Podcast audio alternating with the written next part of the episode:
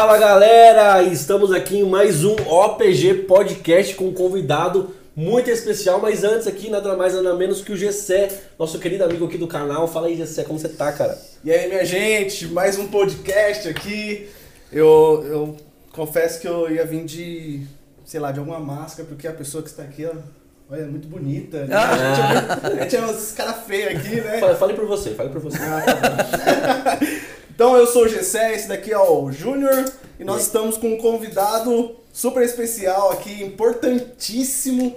É, um- é uma honra tê-lo aqui, né? O nosso pastor Pastor Alexandre Martins, é isso? Alexandre. Alexandre de Carvalho. De, De Carvalho, Carvalho, hein? Tem Martins também, não tem? Tem Martins, Ah, né? então não é tanto. Viu? Não fica tão feio assim. Pastor Alexandre aqui é o meu primo, pastor é, da nossa igreja também, da Casa da Bênção. Tem o espaço ICB lá, que é a Igreja Casa da Bênção. E hoje, quando eu liguei pra ele, eu falei, meu, acho que ele não vai aceitar se juntar com esse tipo de traje aqui. Mas ele foi humilde ali, ele viu que tem que estar no meio do- dos ímpios aqui pra ganhar o pessoal pra Jesus. Então ele aceitou o convite. E é um prazer estar aqui o meu primo, pastor Alexandre. E ele vai estar vai tá contando uma história dele aqui que é muito interessante. Eu sei pouca coisa. A gente começou a conversar na casa dele hoje. Eu falei, não, não me conta agora. Me conta na hora do podcast. Eu quero reagir naturalmente ali ao testemunho dele. Eu creio que vai edificar muito a vida de vocês aí. Que Então, legal. gente, se inscreve, compartilha esse, esse podcast. E vamos, vamos compartilhar, vamos abrir o coração, abrir a mente aí para ouvir o que Deus tem para falar pra gente aí, ok? Pastor, é, meu querido, vou chamar de pastor, de primo, de como, que- como o senhor prefere? Você é pastor mesmo. Pastor, pastor Alexandre. A gente sempre começa com uma pergunta: quem é a pessoa? Então, quem é o Alexandre? Quem é o pastor Alexandre? Pode falar de você mesmo aí. Eu sei que é meio difícil, mas. Olá, galera, tudo bem? Que privilégio estar aqui com vocês. Muito bom aqui essa oportunidade, quero agradecer aqui por essa oportunidade imensa né, que Deus agradece. preparou, Amém. pelo convite. E o pastor Alexandre é um pastor que pastoreia já há 17 anos, né? E eu tenho 45 anos, estou novinho ainda. Tá inteiro, que a gente tem É, inteiro. já, tá né? um já estamos acabados. já tá- Sou casado também há 17 anos e casado com a mulher mais linda do planeta, Olha, pastora Viviane. Daqui você é pastora velho. Viviane, Queremos você aqui Queremos você também. Ela é linda mesmo, gente. Pastora Viviane, né? Nós estamos casados há 17 anos, para a glória de Deus. E temos também uma filhinha chamada Radassa. E nós pastoreamos Linda. ali. Obrigado. E ah, nós pastoreamos ali eh, a igreja que foi a primeira igreja e continuamos nela até hoje, ali no Jardim Lavorato. E, né, hoje nós chamamos ali de Espaço ICB, que é uma área grande que Deus preparou, quem sabe a gente conte aqui, né? Sim. E, e tem sido assim, um- nós temos vivido grandes milagres, né? Então é isso aí. É isso aí. Você já respondeu aqui uma, algumas das perguntas que eu já tinha colocado ali. Quanto, quanto tempo o senhor tem é, de ministério, de pastoreado? Bom, eu me converti aos 19 anos, né? E mas eu estou pa- pastoreando há 17 anos. 17 anos. 17 anos. Caramba, é, É, tempo pra caramba, cuidando Eu de gente. com 45, né? Então. Então o eu senhor chamo- pode contar depois algumas. Deve ter pouca história que o senhor teve aí pra, pra contar, né? E- mas vamos lá, vamos do começo. Como que foi a sua conversão? Como que foi? é, como que era o, o Alexandre, antes de ser Uhum. pastor, né? Como que era a sua vida antes? Você, é, você se converteu aos 17 anos, é isso? 19 Aos anos. 19. Antes, como que era a sua vida? Bom, eu fui criado num lar que praticava a, região, a religião tradicional né, da- do Brasil. E tive, assim, pais que foram exemplares, trabalhadores, né? Minha mãe cabeleireira, meu pai ele trabalhava... Agora está aposentado, né? Mas na época trabalhava eh, funcionário público. Né? Então, homem de caráter, minha mãe, mulher de caráter, é, sempre vi eles batalharem muito. É, só que sou filho único, né? Hum. É, sempre quis ter um irmão, não deu certo, né? Pra desabafar, né? não, fa- não fala isso pra minha mulher. Pra que- desabafar. Que, a gente só tem um, ela já vai querer outro. Aí eu não- Ih, é, Tá, é verdade. É, tive uma boa educação, graças a Deus. É, mas acho que como todo jovem que vai chegando na adolescência, Vai ficando meio vai, estranho, né? Vai ficando meio esquisito, meio estranho, né? Quando eu me vi, eu já estava meio que revoltado da vida, assim, não tinha motivo, assim, né? Porque eu tive uma boa criação. Mas acho que é coisa meio a da idade também, né? Aí Chega uma idade que adolescente não, não tem o que reclamar, como você falou. E eu mesmo, tipo, vira revoltadinho, não sei qual. Você sabe se tinha algum motivo, por mais que não, tinha, não tivesse tanto problema, assim, não sei. E você tinha essa revolta, assim, como que era? É que eu fui criado assim ali, não vou lá, no cabresto, né? Ah, é? Rédea curta. rédea curta, né? E a gente quer aquela sensação de liberdade, de mandar no próprio nariz e Cabelo ao vento, no É, carro, no conversível. Conversia. E eu, eu acredito que as amizades também, né? Você vai se envolvendo, você vai fazendo amizades, que é natural, né? A gente é, É. influenciado. E aí comecei, né? Querer ir para as baladas, é, as minhas amizades, é, pessoas maravilhosas também, mas não tinham algo, é, um princípio que nós precisamos hoje como princípio cristão para oferecer, porque eles tinham aquelas verdades deles e eles tinham uma certa liberdade que os pais deles davam, né? E os meus pais não davam. Então eu comecei a ouvir aquela revolta porque eu queria sair, eu queria chegar de madrugada. Só que as regras eram deles, né? E E eu não pais, queria- seus pais já tinham uma, uma base cristã ali de. É, tinha, Ensino de- sim, eles tinham são pessoas de caráter, né? Acho Pessoas ó, aquele, As pessoas sistemáticas, mais, né? mais tradicionais, assim, mais família, né, tinha essa- essas regras, né? Eu também cresci dessa forma. É, você tinha hor- horário para voltar, você, você tinha que estar na mesa para jantar, você tinha que É. ter... Era, é, é- é assim, né? A, a família tradicional, ela queria É. que, que fosse assim, né? E, o- e o adolescente, quando ele começa a descobrir, né, na escola e tal, ele começa a descobrir o mundo, ele quer, É. quer ter outra Eu empinava a caminhos, pipa né? na garagem, com o teto, assim, sério, sem brincadeira. É, eu virava a pipa assim, batia no teto, caía e eu ficava todo feliz. Meu pai não deixava eu sair de casa, não. O Então é. Meus pais foram maravilhosos, não tenho o que reclamar dos meus que, que pais. você acha que te trouxe essa, revolta na sua. Eu acredito que foi vida sentimental.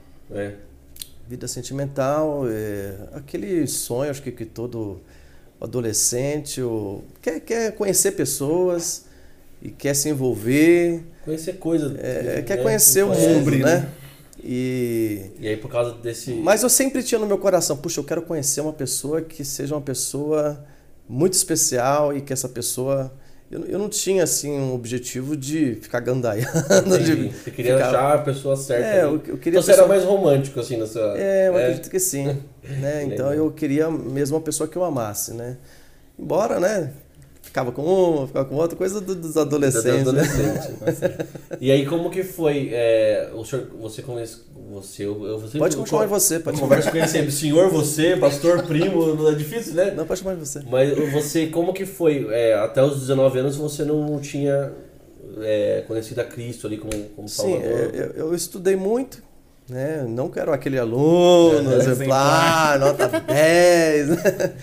Mas é, procurei estudar, me esforçar, né? Acordava de madrugada, então batalhei, porque eu tinha um objetivo na minha vida, né? É, mas o que aconteceu? Acho que nessas amizades, nessas saídas, nessas festas, eu comecei a, a- a me envolver muito e valorizar muito os meus amigos. E chegou um momento que eu comecei a entrar em confronto com a minha família, né? Então eu queria ir para uma festa, queria ir lá ficar com a menina e, né, Uhum. aquele negócio do, do, do jovem, né? Uhum. E eu chegava em casa, eu era afrontado por causa do horário, né? Porque tinha que ter regra. Onde não tem regra, vira bagunça. E os meus pais, como eu disse, eles colocavam regras. Hoje eu agradeço a Deus pelos pais que Deus me deu, né? E mas meu pai era nervoso, né? Era meio estourado, mas não eram pais de, de, de agredir. Então, eu- então eu creio que eu tive uma boa educação, né? Às vezes a gente escuta tantos testemunhos, É. mas a pessoa foi revoltada, É. acabou com a vida, não sei o que, não sei o que.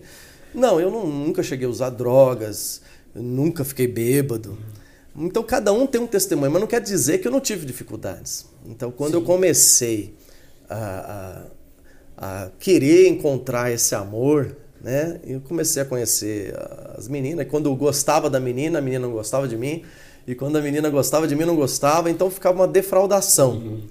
Né? Porque você cria na outra pessoa uma expectativa É. que você não pode suprir. E acabava machucando. Porque todo começo de um relacionamento é, é gostoso, né? Você co- conhece uma pessoa, ai, nossa, que legal, nossa, aquela menina é gata, né? Olha só, daqui a pouco você vê que não é aquela pessoa. E daí, para terminar? É, eu tô nessa faz 12 anos. Né? tô brincando, eu não te amo, velho. Tô brincando, Meu Deus do céu. Olha só, meu tô Deus. brincando, tô brincando, desculpa. Né? Até- Ai, gente. Então, é, é, e acabava ferindo. E assim também, vice-versa. Acabavam me ferindo também, né? Então, é como se fosse usar outra pessoa ali no sentido emocional e, de repente, você não suprir aquela necessidade e você depois você se sente um lixo. Né? Sente Tem usado, gente que não tá nem aí. Ah, sabe É. uma coisa? Que se exploda. Próximo, né? Próximo Né? da fila. Próximo. Não, mas eu me senti um lixo. Você, puxa, eu pensei que ia dar certo, pensei que ia dar. Você não tava só para brincadeira de, de ficar ali com a pessoa, você queria um negócio mais sério mesmo. É. Até que teve um momento é, é, que eu comecei a perceber que aqueles amigos é, começaram a ter outros amigos também, né? E começou. é, eu percebi que, que o negócio ficou difícil quando teve um dia que eles marcavam as festas deles, né? E era cada vez na, na casa de um. E de repente eu fiquei sabendo da festa, que eu sempre estava com eles, né?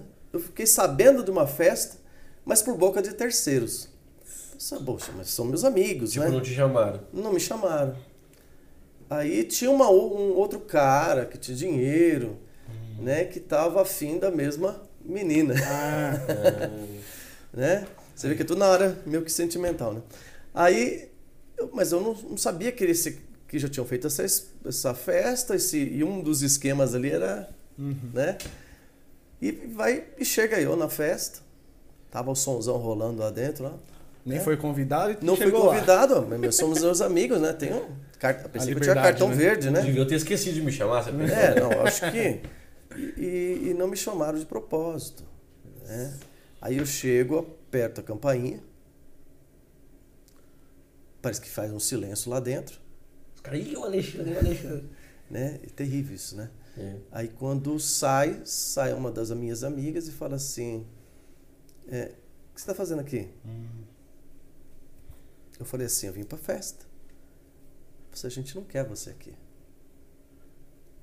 Nossa. Sabe quando o chão Uma desaparece? frustração, né? Porque eu brigava com os meus pais por causa daqueles amigos. Você tinha Eu super época? valorizava. Tinha uns 17 para 19 anos.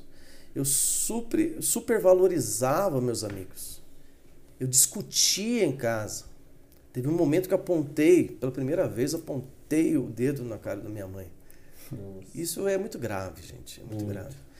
Aí havia começou a ter um conflito muito grande. Eu fazia isso, esse conflito, porque eram meus amigos e tinha amigos que eu ficava às vezes horas no telefone. E é interessante que eu sou caladão. Eu falo muito na palavra, eu falo assim, mas geralmente eu sou caladão, minha esposa me conhece. Mas meus amigos eu conversava, e conversava horas e horas, eu ficava ali. E de repente esses amigos que eu valorizava, que eu ficava às madrugadas conversando, e você ouvir que não quer você ali, Não, é. aí ficou. De um lado tá os pais que tá super chateado com você, e do outro lado teus amigos que acabaram de te ignorar. Então eu me senti totalmente só, parece que o chão desapareceu. Veio um nó na garganta e eu voltei para casa e a única coisa que eu consegui fazer foi me fechar naquele quarto. E eu fiquei, eu acho que uns três dias. Caramba. Foi um baque tão forte. Eu fiquei uns três dias, eu não sabia o que era depressão. Então eu creio que ah, tem vários motivos que pode trazer uma depressão. Mas aquilo começou, eu não confiava mais ninguém. Eu não confiava mais ninguém. Só que é interessante que quando eu estava chorando, eu pensei que ia ouvir um. Diz que no homem não chora, mas eu- chega um momento que, que não dava certo vida sentimental, hum, minhas amizades me traíram Abandonaram. né? Um péssimo relacionamento dentro de casa por causa desses conflitos que tiveram. E agora eu tô lá no meu quarto, me isolei, me fechei no meu mundinho. Só que é interessante que quem foi lá sentar na minha cama foi meus pais. Né? Então eu vi quem eram meus me- verdadeiros amigos. É, e, meu, e engraçado que isso aí, Uhum. é, eu não sei, eu também vivi coisa parecida, mas não tão na área sentimental, mas pelo esse lance de brigar muito, eu brigava muito com meu pai. E quando a gente é adolescente, a gente fica cego, né? A gente não vê, é, como a gente vê com, com clareza hoje, que, que realmente é isso. Nossos pais nunca vão deixar a gente de- por nada. E os amigos, eles não estão nem aí, é molecada que nem a gente. E, e é engraçado como isso é, pode se trazer para a vida espiritual, né? Porque às vezes a gente, a gente tá com um tempo, tempo para trabalho, para um monte de coisa assim, e vai deixando meio que nossos pais, que seria Deus, nosso pai de lado, De lado. né? E ali a gente não percebe isso, às vezes fala, mano, não, não tenho tempo ir pra igreja, não, não Porque tempo. não falam aquilo que nós gostaríamos de ouvir, É, mas fala, Que é falam aquilo que nós precisamos, precisamos ouvir. sim, é. Hoje eu agradeço a Deus por Ele não ter aberto muitas portas. Porque tem portas que se Deus tivesse a- a- aberto para mim, eu acho que eu viraria um monstro.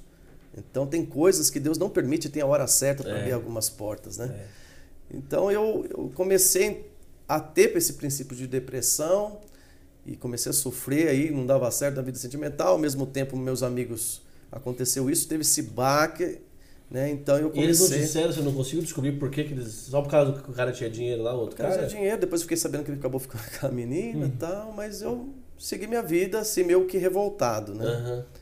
E eu procurei fazer novas amizades, que a, gente, a vida continua, né? Mas Sim. a gente tem que procurar novas amizades. Mas eu entrei no meio que num um quadro de revolta, mas eu comecei a refletir mais na minha vida, né? Eu sei que nessas coisas também de vida sentimental, de relacionamentos que não davam certo, começou a vir um sentimento de para que que eu existo? Talvez, né, tenha pessoas aí que já fez essa pergunta, por que que eu existo? Poxa, eu só trago, trago tristeza para os meus pais. Meus amigos não me querem. Né? Eu devo ser um cara muito chato. né? Porque vida sentimental nu- nunca dá certo. E eu fiquei pensando, parece que perdeu o sentido da vida. Né? Porque nós, seres humanos, fomos criados para relacionamento. Aí você começa, tem pessoas que você se alegra em estar conversando, em ter, estar se relacionando, de repente você é traído. né? Então eu fico imaginando ainda pior uma pessoa que está num relacionamento muito sério e é traído também. Imagina essa pessoa. né? Então eu nunca consegui ter, eu gostaria de ter muito, naquela época, né? Uhum. Um relacionamento sério, mas nunca. Eu via os rapazes namorando um ano, dois anos com a menina, falei assim, nossa, que da hora, né? E o meu nunca passava de um mês vendo uma vez por semana. Caramba. Eu fiquei pensando, deve ser muito ruim, cara. né? E, e por outro lado, eu, foi bom, porque se- talvez se eu tivesse me aprofundado no relacionamento, é, poderia ter acontecido alguma coisa pior, né? Talvez até um- uma gravidez prematura, né? Então poderia Ia mudar o, o rumo da sua vida ali, né? Vai Ia saber o que mudar. poderia acontecer. Aí, só que acontece, eu acredito que é, isso que aconteceu, e tem outras coisas que não dá tempo para contar aqui, mas eu sei que comecei a entrar num quadro de depressão, eu creio que isso foi um estupim, mas outras coisas começaram a acontecer, que eu comecei a, a entrar nessa depressão profunda, parece que tudo perdeu sentido, eu comecei a pensar em morrer. Nunca, de fato, eu cheguei a cortar o pulso, essas coisas assim, mas tem pessoas que chegaram mais longe que eu. Com, com o seu emocional tava Muito despedaçado, despedaçado. E a única resolução, talvez, na, na mente vem o quê? É. Eu não, não existo pra nada, né? Aí quer. Parece que tudo perdeu sentido. E eu creio que queria que Deus tenha uma, tinha uma obra na minha vida, né? E eu, eu, vejo o seguinte, que às vezes há males que acontecem na nossa vida que Deus reverte para o bem. Porque se talvez eu não tivesse passado por isso, eu não teria conhecido Jesus ressurreto, né? Que eu conheci o Jesus pendurado na cruz, Uhum. né? Aquela imagem ali. Hoje eu vejo que Jesus é muito mais, não é uma imagem, É. né? E ele é real. E é interessante, né? Posso continuar? Pode, Pode pode sim. Se vocês quiserem fazer me Eu tô interromper aí. preso aqui. tá? E é interessante que nesse processo aí, eu- eu- meus parentes começaram a fazer, puxa, a, a Aurora, que é minha mãe, né? Nossa, eu só tenho um filho, esse filho aí revoltado, esse filho esquisito. E eu comecei a deixar o cabelo crescer. E eu não tenho um cabelo bom que nem vocês aí, né? Meu eu, nem, cabelo, eu nem cabelo tenho. meu cabelo parecia o Bozo, gente. e eu rapava embaixo e ficava assim, ó. Olha. Ah, eu tenho um primo chamado Everton que ele dormia até com meia na cabeça. Imagina a cena, hein? Que coisa linda. né? Um abraço aqui pro Everton, gosto muito de você. Amém? E meu primo do peito e do coração. E eu comecei a usar roupa preta, né? nada contra, eu curto pra caramba roupa preta, né? Mas eu comecei a falar assim porque é assim que eu tô por dentro. Eu tipo assim, eu estava em trevas. Tava externando aquilo, né? externando, né? Hoje eu, eu curto cinza, eu curto preto, eu gosto, né? Mas a- aqui dali eu estava externando um sentimento também, né? E o que aconteceu eh, naquelas revoltas, naquela depressão, eu falei assim, eu vou tirar umas férias na casa da minha tia que mora em Suzano, chama Adélia. E eu gostava de ir lá, ambiente novo, chegar lá, ver as menininhas da rua, né? Paquerar, não é verdade?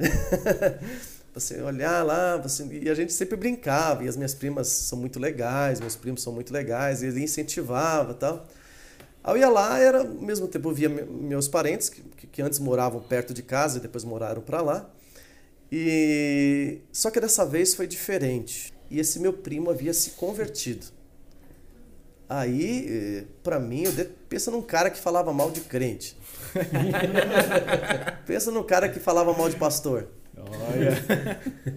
E que, o que Deus faz? Hoje o cara é um pastor há 17 anos. Meu, esses caras é tudo É. bandido. Generalizava, né? Porque eu penso o seguinte: há, há maus professores e há bons professores. Há maus médicos, mas tem bons médicos. Existem bons padres, ou o que seja. Qualquer- mas, qualquer então, assim área. como tem picareta, mas também tem muitos. Sem noção, cara. Mas também tem muitos homens e mulheres de Deus e mais são os grandes Amém, homens. isso aí. Glória a Deus. Mas é, toda, toda área tem isso, né? Toda dá pra você botar a mão no fogo. e- Só que eu tava generalizando. Eu vi eu- eu- o que muita gente faz, generaliza. Muita. Você vê na televisão, coloca às vezes o evangélico como louco, como maluco, como doido. Nós somos doidos mesmo. É, não, não, doido, isso é verdade. Glória a Deus. E mas eu tinha assim como pessoas assim bitoladas, né? Embora haja, né? Ah, Existem aqueles radicais. Mas eu ac- acredito no evangelho que você pode viver uma nova vida sem ser chato, né? Exato. Porque tem gente que é chato, irmão. Que é chato. Ao invés de ganhar, a pessoa afasta a pessoa. Afasta a Não pessoa. seja um chato. Eu acho que eu era chato, mas agora eu quero ser legal. viu? Bom, e nisso daí que eu estava conversando com o meu primo, meu primo novo na fé, eu vi que ele não comia. Eu pensei, mas por que, que ele não está comendo? Falava para minha tia. Eu pensei, ele está em jejum. O que, que é isso? Ele está sem comer, ele está no propósito com Deus. Eu falei assim, mas. Aí eu comecei a questionar, e eu sei que quando eu ia conversar com ele, ele estava novo na fé, e eu começava a questionar e argumentar ele, a fé dele, e ele falava assim: Alexandre, Jesus te ama. Não sei, me vi uma raiva na hora. a minha vontade era grudar no pescoço dele. Só não fiz isso porque tem 1,90m. Você ia grudar no máximo na canela dele, então. Na verdade, ele estava novo na fé. Ele teve a experiência com, dele, com Deus. Ele, ele, ele, depois que ele quebrou, que tudo se arrebentou na vida dele, ele foi evangelizado e levaram ele para uma igreja. E nessa igreja ele levou a roupa, onde ele tinha uma roupa específica, branca, né? Com os colares, né?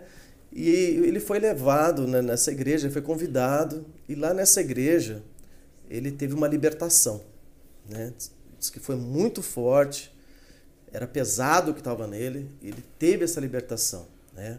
Hoje o meu primo é um apóstolo, é um pastor, né, também, Legal, né? É, da comunidade da vida. E agora, é, eu, minha tia contando ali a história dele, e eu fiquei assim surpreso. Ela falava que consultava as entidades dentro de casa e falava ali com aqueles espíritos. E eu fiquei assim, porque é um, um lado oculto, algo, algo né, Diferente também do que místico, estava né? acostumado, né? do Tipo, que eu estava acostumado, né? Eu não, não tinha esses costumes, não fui criado nisso daí, né? Eu aprendi, minha mãe ensinava, eu falava rezar o Pai Nosso, né? Hoje eu oro o Pai Nosso, porque eu, eu acredito que reza é uma coisa meio que repetitiva e decorada, né? Nada contra quem chama de reza, mas eu, eu, eu prefiro falar agora que eu oro, que eu oro que eu creio que é mais você falar de coração e você entender aquilo que você está orando, né? Porque às vezes a pessoa ora assim, Pai, perdoa as minhas dívidas da mesma forma que eu perdoo os meus devedores. Eu pego o telefone, ô, mas você vai me pagar não, velho? Entendeu? Então, é, ficou uma decoreba. E eu falei assim, não, agora eu, eu quero viver aquilo que eu estou orando. Né? Então, minha mãe me ensinou, me falava de Deus, mas eu nunca tinha, tive uma, até então, uma experiência com Deus. E quando ela começou a falar, ela falou o outro lado, que existe, as pessoas ficam ela, curiosas de saber o lado espiritual. O problema é que as pessoas, ao invés de ir pela Bíblia, vai na banca de jornal e vai lá ver as simpatias, o ocultismo, as, as coisas, e começa por esse lado. Vai descobrir o lado espiritual? Vai, mas de um lado que não é legal. De um jeito diferente. Diferente, não bíblico. Porque Deus, ele quer que nós tenhamos experiências espirituais. Mas ali, queridos, às vezes a pessoa é influenciada de acordo com o que o inimigo quer. Né? Então, ali tá. E você vê aquelas revistas, é, modelos, rapazes lindos, mulher, moças bonitas, você está aqui simpatia para isso, para aquilo. Então eu acreditava até nessas coisas. Bom, chegou lá, a minha tia começou a contar como que foi o testemunho dele, como que foi a conversão deles, né? Porque eu criticava, por que agora vocês abandonaram a religião? E ela começou a explicar o que aconteceu. Bom, foi assim, eu fiquei impactado.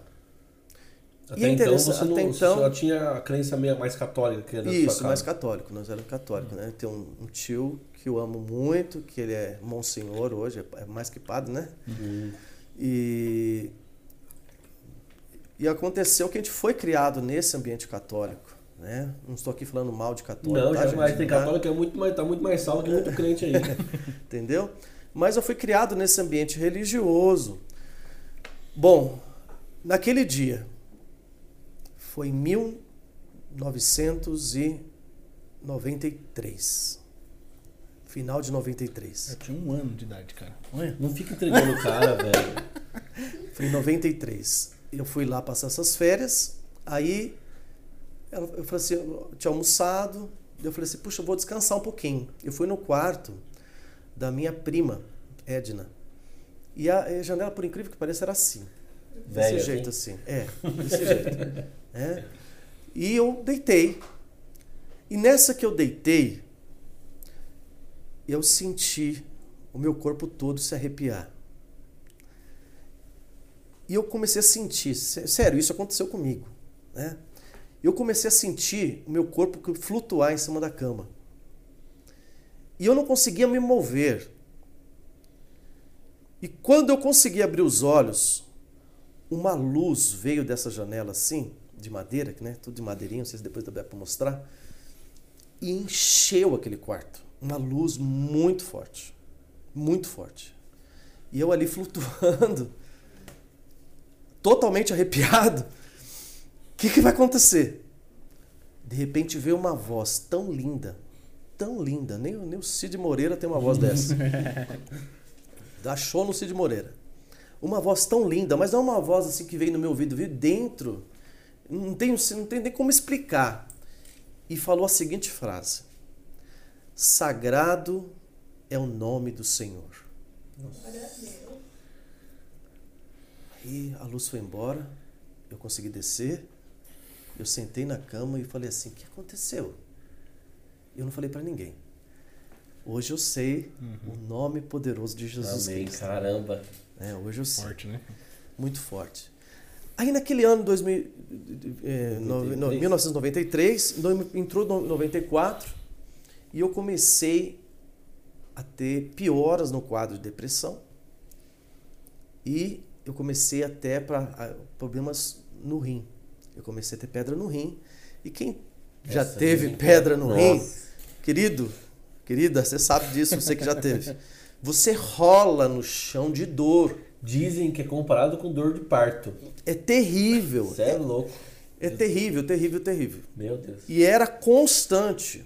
Então era direto lá tomando remédio, pra... mas parece que o remédio não fazia efeito. Então, depressão, pedra no rim e sofrendo e sofrendo e sofrendo a minha vida. Era tanta dor, tanta dor. É além da depressão, aí que você pensava em morrer mesmo. Uhum. Senão, pô. É. Perdeu o sentido. Só, só, só tenho dor. Né? Só dores. E dor por, na alma e dor. Né? Dor física. Dor física. Então foi terrível. Mas é, eu creio que tudo foi desnecessário, que agora eu estou contando, né? Bom, chegou ao final de 94, onde um primo meu chamado Felipe, talvez você conheça, Felipe, Hum. acho que não conhece. Um primo meu chamado Felipe era criancinha, a minha tia, a outra tia tinha se convertido também. Aí tinha uma tia que tomava Gardernal e foi curada, né? Ela tinha problema na cabeça, foi curada. Aí nisso converteu a filha, aí nisso converteu minha tia Ângela. Um por um Deus foi Foi, foi convertendo. E daqui a pouco marido, daqui a pouco, né? Aí foi tudo criando na igreja. E eu ficando revoltado. Falei assim, esse pastor tá enganando a minha família inteira. Charlatão, né? O cara... né? Você pensava isso mesmo, que ele, que ele era picareta? assim? Eu achava, né? Caramba. Mas eu nunca conversei com nenhum pastor. Não tinha, nunca tinha conversado, nunca tinha visto, visto a pessoa, né? E ele tinha um bigodinho assim. O apóstolo Roberto da Igreja Plenitude de Vida, um abraço para ele. Ah, é ele? Ele é meu pai na fé. Caramba. Né? Ele tinha uns 28 anos na época, né? E, e ali a minha família começou a se converter e eu revoltado. E eu falava, eu passava na frente e via as pessoas com a mão levantada, ah, esses bobo. né? E a minha vida detonada.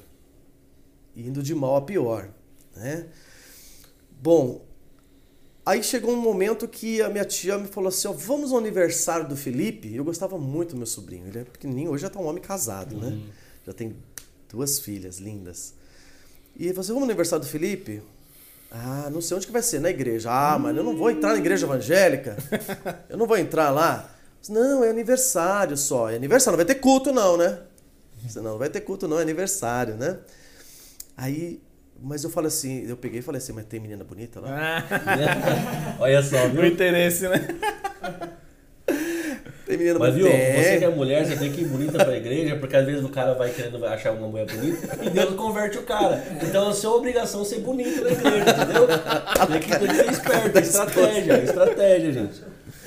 Então, mas eu... Já pensou se a mulher fala assim, não, só tem mina feia. Aí, ah, não vou então. Aí o cara não tá, viu? É que às vezes a gente pensa que tá indo por causa das meninas, tá indo por causa Isso. do, do, do pra ver a banda. E aí Deus pega Mas o é, cara. de- é Deus puxando, né? É Deus É. puxando. Calma, hein? Né, os, são os, os- As iscas, né? É, agora você que é mulher e é feia, sua missão é outra, tá bom? Mas fica, fica, tô brincando, gente, tô brincando, tô brincando. E aí, pastor, como que foi? Aí, aí eu falei assim, ah, então eu vou. Tem mulher lá, tem, tem moça bonita e tal, né? Quem sabe arruma uma namorada, né? Tal. E chegou lá, maravilhoso. Aí, festa de criança, você sabe como que é, né, gente? Só gordice, né? Só comida Aí, boa. comi. Coisa boa. E comi e tal, foi muito bom. Aí já teve uma menina lá que também tinha ido pela primeira vez, já deu uma olhadinha pra mim e Ela tal. pensou a mesma coisa, cara, você tem, tem menino bonito lá? É. Aí, você viu como que é? né? Eu não vou dizer pra ninguém que eu fiquei com ela no final.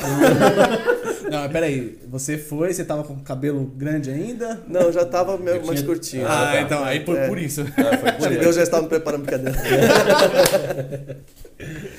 Aí, você maravilhoso, ó. Comi, bebi, né? Ainda conheci uma menina ali, né? Maravilhoso. Ela não era da igreja, né? Aí ela tava lá também de, de Aí eu peguei e falei assim, nossa, que falta de educação, né? Tô indo embora, eu vou me despedir da minha tia. É, sou aprendido na minha casa, né? Aí, ainda eu era revoltado, mas também não era né, mal educado, né? Aí, fui cumprimentando, tava aquela rodinha, você cumprimentou um, tá cumprimentando todos, É. né? Aí, cumprimentei um por um, cumprimentei minha tia, agradeci pelo convite. Ela, falou assim- ela chegou pra outra ali, uma baixinha assim, com óculos desse tamanho. E ela falou assim, esse aqui é meu sobrinho, Alexandre. E eu falei assim, tudo bem? Ela, tudo bem. Mas ela olhou de uma forma assim, parece que estava olhando dentro de mim. Eu não conhecia aquela mulher. Hoje eu sei que ela tem um ministério profético muito forte, chamava Cida. Acho que é Cida Bernardo o nome dela. E ela olhou assim, ela tinha sido convidada, uma mulher muito usada por Deus, muito usada. Mas eu não conhecia nada, né? E ela olhou para mim, e quando eu estava saindo, minha tia corre atrás de mim e falou assim, Alexandre, ah, a profeta quer falar com você. Profeta? Como é? O que, que é isso? Vem aqui. Você falou o que com essa mulher? Você vou lá, né? Vou fazer desfeito pra minha tia. É que você não conhecia como que era, mas a gente que é de igreja, quando eu falo, profeta quer falar com você, você já fica. "Ih, velho, O que, que Deus revelou pra essa mulher aí, né? É, então, mas eu nem É, queria não, esse você não negócio de revelação, essas coisas, eu não queria nada. Eu vou lá, né? Minha tia tava me falando. Você tudo bem? Ela, tudo bem. Ela falou assim pra mim: Você sabia que Jesus já te laçou? Isso é coisa que falar. Eu, é? Como se eu fosse um boi bravo. Eu acho que eu era. Só não sei se eu era chifrudo. acho que não, porque não tinha namorado, né? Não, não tinha namorado. Né? É, então, é. Eu é? Que eu vou falar o quê pra ela? E saber que ele te ama muito e tem uma, um, um plano muito forte na tua vida. Eu, que bom! Legal. Mas você não acreditou Sem em nada na hora. Na, na hora eu fiquei meio assim, sabe que você fica com a pulguinha atrás da orelha? Uhum. Eu falei, mas o que, que essa mulher quer dizer? Falei, bom. Aí naquela semana é, piorou a situação. Aí entrei numa crise, depressão ainda pior. Caramba. Aí eu fui num batismo com a minha tia, porque deu certo lá na festa, né? Porque no batismo é uma chácara, piscina, comida, né? Coisa que a gente não gosta. E foi interessante. Quando eu cheguei nessa chácara, eu já comecei já a quebrar aquele preconceito. Foi quebrando devagarzinho, né? Às vezes a pessoa vai numa festa, né? Já é um caminho. E, e eu fiquei ali na parede, eu vi o pastor assim no chão, tocando violão, cantando, e os jovens tudo em volta dele, cantando aquela música, aquelas músicas que eu nunca tinha escutado na minha vida. Eu só escutava os rockão mesmo da pesada. Não parece aquela americana, né? É. Só os rocão. Eu gostava mais, assim, eu escutava também uns, uns techno, né? Mas eu via, e eu, eu começava a ver naqueles jovens um brilho, uma felicidade que eu não tinha. Eu vi, eu vi ali algo especial neles que eu não sabia descrever, mas eu ficava pensando, puxa, eles estão bem melhor do que eu. E quando começar a cantar aquelas músicas, e quando você começa a cantar um louvor, uma adoração, aquilo mexe com você, com a tua alma. Né? E eles estavam cantando ali com alegria. E eu via que aqueles jovens eram diferentes dos jovens com que eu andava. Ó, que louco. Né? Aí teve a hora do batismo. Aí meu tio, um outro tio, se converteu e batizou naquele dia. Hoje ele está com o Senhor, né? Foi levado. É o pai da Marcilene. Ah, Aí desceu aquelas águas, subiu, eu comecei a ver que todo mundo chorava, as pessoas tinham pessoas que decidiam batizar na hora. E eu ficava olhando aquilo, não entendia muito. Bom, acabou a festa, ficou mesmo, o batismo, né? Aí fomos embora, eu estava no carro da minha tia, ela mora para cima de casa, e ela falou assim: Alexandre, você entendeu o que aconteceu? Eu, não. O que quer dizer isso aí? O batismo nas águas é quando alguém se arrepende dos seus pecados e confessa a Jesus, que agora, diante dos homens, diante dos anjos, que agora ele é de Jesus. e- ele está se arrependendo. Ele está nascendo de novo. Beleza, quer dizer que é um- como se fosse um sepultamento, a pessoa está nascendo para uma nova vida, é isso. Por isso que as pessoas estavam chorando, porque eles estavam entregando, fazendo uma confissão pública que agora é de Jesus. né? Então, por isso que, por exemplo, uma criança, ela não tem pecado. E a Bíblia fala que o, o- o João Batista fala que eu vos batizo para arrependimento de pecado. Então, o bebê não tem pecado. Então, foi criada uma religião que batizava criança. Batizava bebês. né? Onde que na Bíblia fala que é para ser apresentado. Né? Então, a gente segue a Bíblia. E eu entendi, você quer dizer que ele se arrependeu dos seus pecados e está confessando, mas quer dizer que não vai pecar nunca mais? Não, ele não está mais escravo do pecado, mas agora ele. ele, ele- Lutar ele- ali pra... é, agora ele vai lutar para não, não ficar vivendo uma vida de pecado. Ele não é mais escravo do pecado, ele nasceu de novo. Isso quer dizer que é um novo nascimento, uma nova vida. E agora existe um outro batismo. Eu, como assim, outro batismo? É o batismo com o Espírito Santo. O que, que é isso? O que, que é Espírito Santo? Você viu que eu fui criado na religião, não sabia o que era Espírito Santo. Eu nem sabia que o Espírito Santo é uma pessoa. Né? Aí, você, como assim? Batizado com o Espírito Santo? Você é. A pessoa começa a falar em outras línguas. Peraí, peraí, não, não, peraí. peraí. Aí endoidou tudo. Aí Aí- agora, espera aí. Como assim outras línguas? Inglês, japonês. É, pra você que não tá habituado, não é isso, tá? Não é, não é tentar fazer CCAA aí, WhatsApp, que não é isso aí, não. É muito Não, profundo. aí ela pegou e falou assim: você começa, você fala uma língua que somente Deus entende. Chama línguas estranhas, como diz o apóstolo Paulo lá em 1 Coríntios capítulo 14. É uma língua que, que você edifica a si mesmo. Mas, mas peraí, quem que ensina essa língua? Ninguém. Deus, quando batiza uma pessoa com o Espírito Santo, o espírito dela ora Olha que perfeitamente. coisa forte, hein? E aquilo que às vezes você não consegue orar com, os teus, com a sua boca, com o seu entendimento, o Espírito Santo, ele, né, a Bíblia fala que ele intercede por nós com gemidos inexprimíveis, ele também leva, e aquele batismo leva com que aquelas orações, aquela expressão, aquelas línguas diferentes, aquelas línguas celestiais, chegam diante de Deus e somente Deus entende, nem o diabo entende. Eu vou assim, mas peraí, isso daí é uma prova que existe o sobrenatural. Quer dizer que ninguém ensina e a pessoa começa a falar, assim, ela começa a falar em uma língua diferente. Ah, mas isso daí, eu quero mais saber mais disso aí. Ah, e nisso foi conversando, conversando, ela começou a falar sobre a queda de Lúcifer, que Deus criou Lúcifer, e eu fui perguntando, e eu sou curioso, sou um cara curioso, gosto de aprender. Só uma coisa, Lúcifer, não queremos você aqui, viu? Deixa eu fazer uma pergunta. Uhum. Mas até então, o senhor não tinha tirado a dúvida do que tinha acontecido com o senhor lá no... Não, até, até então não. Guardou para você, né? Eu guardei para mim fiquei quieto. Né? Porque eu não sabia que aquilo lá já era Deus me dando um sinal. Aí quando eu vejo, já tinha chegado em casa. E eu tinha mais perguntas. Porque despertou em mim uma curiosidade. Então eu, eu falei assim, puxa, que pena, já chegou na minha casa, ela. Minha tia, esperta, né? É. Vamos lá em casa tomar um café? Aí eu falo mais. Ligeira demais. Né? Aí, e ela que tinha te chamado para aniversário, depois pro pro, pro batismo, Pro batismo. Né? Aí, nessa daí, eu subi na casa, fui até a casa dela e ela começou a explicar o batismo que minha prima teve, o meu tio teve, como é que foi essas experiências. Eu comecei a fazer perguntas e perguntas e perguntas. Daqui a pouco ela começou a se arrumar lá e falou assim: Alexandre, está na hora de eu ir, eu sou obreira. É, vamos para a igreja? Eu, não. Aquele medo ainda, né? Não. Aquela barreira aí na sua igreja, né? tipo assim, eu sou daquela região, né? É, não posso ir. Vou, vou mudar de religião, né? não. Só que Deus usou ela de uma forma tão especial. Sabe que aquela palavra que encaixa direto no coração, sim? Ela falou assim, Alexandre, nunca deixa Deus para depois. Caramba. É isso aí, ó. ó não deixa Deus para depois, viu, gente? Quem tá assistindo aí, olha como que, que é uma coisa que a, gente, a única coisa na nossa vida que a gente não pode postergar, algumas outras você pode dar uma, né, uma, uma relaxada ali, mas o seu encontro com Deus você tem que antecipar, você tem que se entregar o quanto antes, você tem que aceitar Jesus no seu coração como Salvador. Isso não pode deixar para depois. Né? Isso não pode. Eu peguei e falei assim, eu vou. Eu vou. Aí falou assim, eu tô indo na frente, o seu tio vai, vai se arrumar, vai depois você vai com ele. Eu, beleza. Cheguei em casa e falei assim, mãe, eu tô saindo. Você vai aonde? Eu vou na igreja da minha tia. Eu pensei que ela ia falar um monte.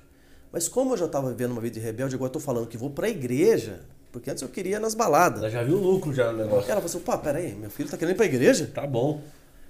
Ela falou assim, tudo bem. E eu me arrumei rapidinho. Daqui a pouco meu tio parou e fui pra igreja. Chego lá na igreja, né? Agora era culto. Primeiro culto. E agora eu, lógico, vou sentar lá atrás. Lá atrás. Acanhado, tímido. Tímido, peixinho fora do aquário, né?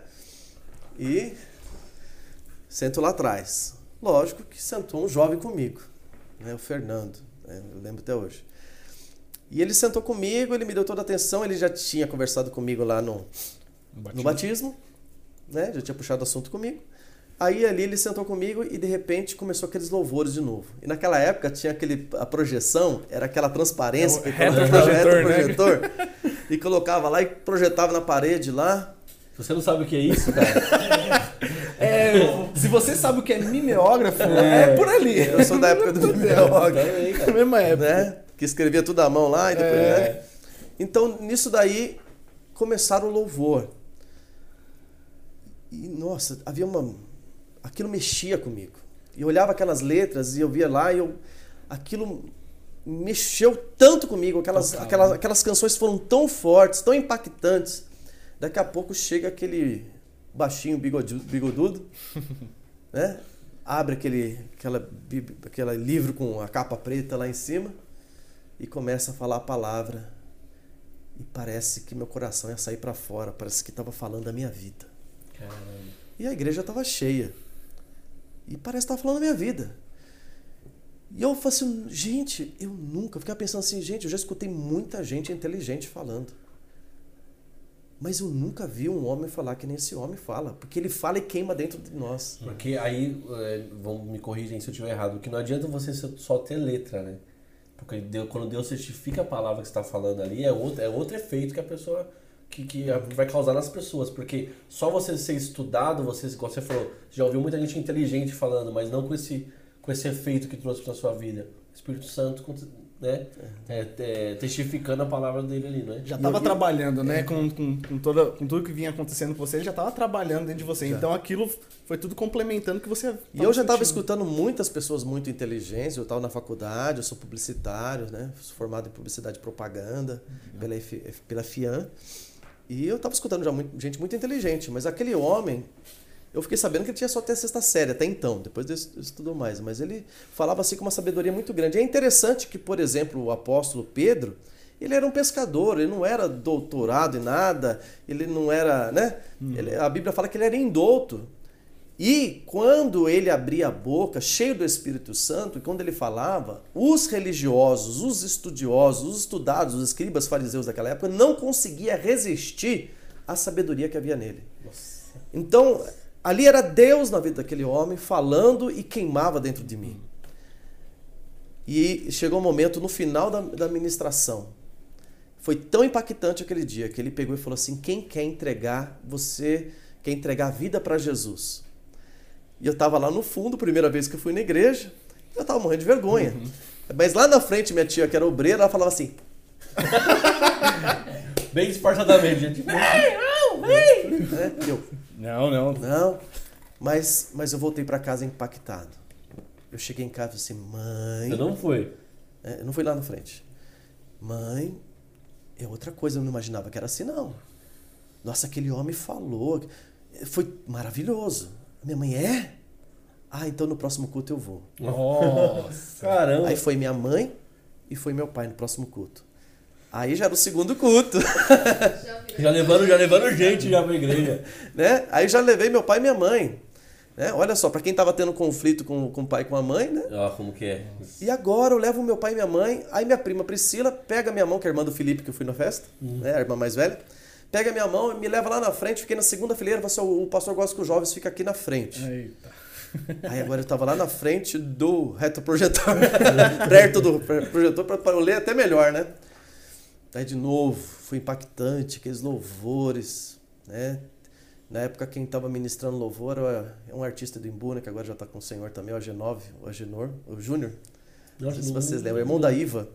Meu Deus, não lembro. É, não. Primeira referência de ministro de adoração, né?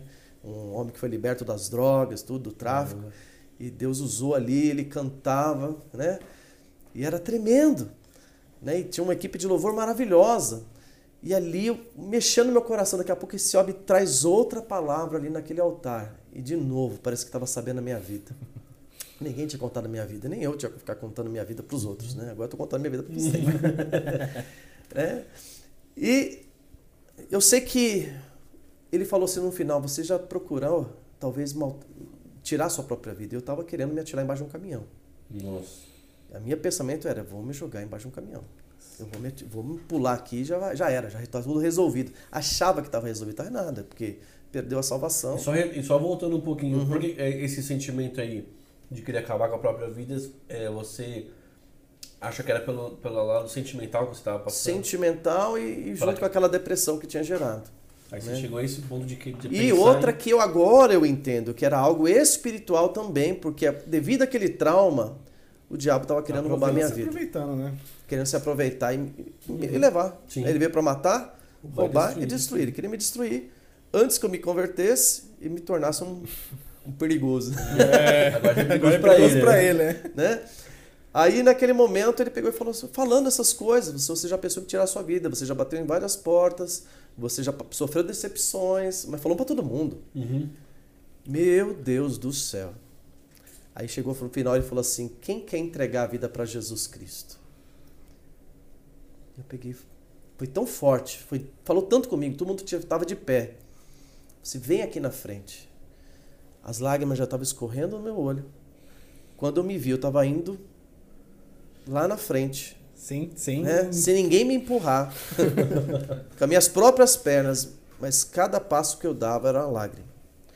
Quando eu cheguei lá na frente, foi tão forte que aconteceu que eu lembro que a luz batia nas minhas lágrimas assim e o meu queixo tremia, sabe chorar de tremer o queixo? E eu falava assim: Deus, se existe um Deus, se o Senhor existe mesmo de verdade, como a minha tia falou, muda a minha vida hoje, porque eu estou a ponto de fazer uma besteira. Eu acabei de falar isso. Meu coração começou. E eu não conseguia parar de chorar, começou a disparar, disparar. Quando eu me vi, imagina, eu nunca tinha visto nada sobrenatural, só aquilo lá, uhum. né? mas assim na igreja não sabia que acontecia nada disso. Uhum. Né? Mas foi o que aconteceu comigo, cada um tem a sua experiência. Sim. As minhas mãos, imagina o cara que só criticava os que levantavam a mão, mas as minhas mãos começaram a levantar sozinhas. E eu tentava abaixar minha mão, não conseguia. E quando chegou lá em cima, eu tremia. E não conseguia parar de chorar. Aí veio outra vez outra voz dentro de mim e falou assim: Você não queria saber se eu existo? Olha. E veio como se fosse um sopro. Gente, eu caí no chão, como se tivesse caído numa almofada. Meu corpo todo formigando, as minhas mãos para cima. E a cada dez palavras que eu falava, uns oito era palavrão. Nada deitado assim? Não, antes. Ah, tá, antes. antes. Ah, tá. Mas quando eu estava deitado, a única palavra que vinha na minha boca era aleluia. Caramba. Imagina um negócio desse. Caramba. É, aleluia quer dizer louvar ao Senhor, né? Uhum. E eu ficava, aleluia. Eu fiquei totalmente, a Bíblia fala assim, não vos embriagueis com vinho onde há contenda, mas enchei-vos ou embriaguei-vos do Espírito Isso. Santo. Eu fiquei totalmente embriagado pelo Espírito Santo, só que eu não sabia que era o Espírito Santo. E eu ficava assim. Aí chegou um obreiro, que hoje é o pastor Sérgio, né? Uhum. Ele chegou ali, e, e, falou, e olhou para mim e meu pai viu caindo, chegou desesperado. Alexandre, Alexandre, Alexandre. Ele falou assim, o senhor é o pai dele? Sim. O senhor pode ficar tranquilo que o seu filho está cheio do Espírito Santo. Nossa. Glória a Deus. Aí eu ali. É, foi muito forte aconteceu. Assim, foi uma experiência tremenda. Não foi algo ruim, foi algo maravilhoso. Imagina. Né? E me colocaram sentado. Eu tremia, tremia, tremia, tremia. Aquele homem desce no altar vem na minha direção, chega para minha tia e fala assim: Deus está me falando que esse jovem vai ser um pastor. Olha! Caramba. E aí se cumpriu. Aí eu né? perguntava, o que, que eu perguntava? Para que, que eu nasci? Quando ele falou isso, parece que encaixou de novo. Pá! Arrepiou aqui. Aí eu chorava mais ainda. Aí chegou aquele obreiro que tinha chegado perto de mim e falou assim: Você tem uma Bíblia? Você tem uma Bíblia lá que acho que é da minha avó, que passou para minha mãe, que está lá no fundo do baú lá. E interessante que quando a minha mãe tentava ler a Bíblia, eu me incomodava. Lá vai, chego em casa, a primeira coisa que eu fui procurar foi aquela Bíblia velha. E ele falou assim: abre em Atos dos Apóstolos, capítulo 2, a descida do Espírito Santo. Foi isso que aconteceu com você hoje. Nossa, chegou em casa. Caramba! Quer dizer que algo que está na Bíblia está se cumprindo agora na minha vida. Não é só um livro qualquer, é um livro que aquilo que está escrito acontece com a gente. hoje em dia, né? Está acontecendo aqui. Testificando a tua vida ali, um livro velho, digamos assim, de não sei quantos mil anos, e você ali passando por aquilo que foi escrito no livro. Olha que coisa Fui doida. lá, consegui achar Atos dos Apóstolos, comecei a ler. Né? A Bíblia fala que estavam os cento, 120 ali, no, porque Jesus falou assim: ó, ficar em Jerusalém até que do alto sejais revestidos de poder. E Jesus foi assunto aos céus, onde 500 pessoas, cerca de 500 pessoas viram ele subir, até que o anjo falou assim: Por que vocês estão olhando para cima? Esse mesmo Jesus voltará. E eles permaneceram ali em oração até que eles fossem revestidos de poder, que não adianta ser, ser enviado sem ser revestido de poder. E eles permaneceram ali, até que a Bíblia fala que de repente veio do céu como de um vento impetuoso e veemente, encheu a casa que estavam assentados e foram vistas como línguas de fogo pousando sobre cada um deles, e cada um deles começaram a falar em novas línguas. E naquele momento era uma festa de Pentecoste, havia pessoas de diversos países ali, de vários lugares e de várias línguas, e viram e achavam que eles estavam bêbados. Mas aí Pedro cheio do Espírito Santo, ficou em pé e falou assim: Varões, né, vós que habitais em Jerusalém, sejam-vos isso notório, que esses homens não estão bêbados, como vocês pensam, sendo nove horas da manhã. Mas isso que foi dito para o profeta Joel, que nos últimos dias Deus derramaria do seu Espírito sobre toda a carne. E eles estão cheios do Espírito Santo. Naquele dia, quase 3 mil pessoas se converteram com uma mensagem, não tinha microfone, não tinha televisão, não tinha Nossa. nada. Quase 3 mil pessoas abandonaram suas religiões para agora seguir a Jesus Cristo. Né? Viram, foi tão impactante o que aconteceu. É, depois Pedro pregou a segunda vez, foram mais dois mil, cinco mil, a igreja começou a crescer. E agora, o que aconteceu com eles, eu experimentando na minha vida. Nossa, que doido. Então, aquilo que eu tinha de conceito, de ah, vou ganhar muito dinheiro, sabe, vou curtir, vou... sim, eu acho que não tem nada errado você ter uma vida boa, mas a minha, meus, meus objetivos mudaram. Uhum. E agora eu queria conhecer aquele livro. Eu queria ter mais experiências. Eu comecei a ficar com fome, eu comecei a ficar com sede. Eu pensei, eu quero ter experiência desse livro aqui. Aí, logo em seguida, começou um seminário lá na igreja. E eu fui um dos primeiros. Eu quero entrar. E a maioria dessas pessoas que fizeram seminário viraram pastores, a maioria. Caramba. É. Aí vai eu lá com 19 anos, no meio do, dos outros mais idosos, né? né? Mas outros acho que é meu novo, ainda tinha uns 30, 30 e poucos, né? E ali, mas ele ensinava com uma graça e tão dom tão grande para ensinar, né? Que eu ficava fascinado. Eu não via a hora de chegar a próxima terça-feira, que era nas terça-feira, e eu sabe aquele cara chato que no final ficava perguntando ainda mais uhum. coisas? Eu era essa pessoa. Então hoje, quando eu ensino e eu vejo as pessoas curiosas, eu fico muito feliz, porque um dia eu fiz isso também. Não, e sem contar que eu acho que hoje em dia, tudo bem que não faz tanto tempo de 1990 e pouco, né, que vocês Me converti no final de 94. 94 para cá, não tem tanto tempo assim. Mas igual a gente estava conversando na sua casa, né? Hoje acho que é até mais legal você ver as pessoas com sede de aprender, porque hoje o diabo está investindo muito mais em, em, em, cegar as pessoas, em tirar essa, essa, essa, essa sede das pessoas. Você não, você não acha isso? Com entretenimento, não sei o quê. Então hoje, quando chega a pessoa na igreja com sede, o pastor acho que tem que aproveitar, pegar essa pessoa e falar, mano, então vamos vamos, é, vamos te ensinar, vamos, vamos mostrar mais do que, do que é o reino de Deus. Porque eu acho que aquela época tinha entretenimento, como sempre teve, mas acho que hoje está mais difícil, você não acha, das pessoas hoje terem essa sede? ainda mais, né? O entretenimento, né? Porque tá cada ah, vez mais, o mundo está cada vez mais atraente, né? É, então. Então, Por tipo... isso que eu acho legal também a igreja, ela tem que se atualizar. Não estou dizendo que ela é para mundanizar, uhum, mas sim. ela tem que se atualizar, porque senão vai perder essa juventude. É, e você sim. pode trazer a verdade, você pode trazer um é. ensinamento de uma forma na linguagem deles. É, sim. É, é o que a gente ficou igual. É, se a gente não fosse atualizar, digamos assim, a gente não usaria o YouTube, não usaria o Spotify para fazer um podcast não usaria essas ferramentas que temos hoje em dia. Isso aqui não existia, né? É, e aí, mas era feita de uma forma. E, assim, o diabo, não, a gente não pode tratar o diabo como um ser burro, porque ele não é. Não é. Ele, é um, ele é um anjo feito por Deus. Inteligentíssimo. Inteligentíssimo. Não é elogiar o diabo, mas é, é mas ele é, inteligente. ele como burro. A gente, a gente tem que tratar o quê? Subestimar o inimigo, né? É, o que, o que tá com a gente é mais forte, mas assim, ele não é burro.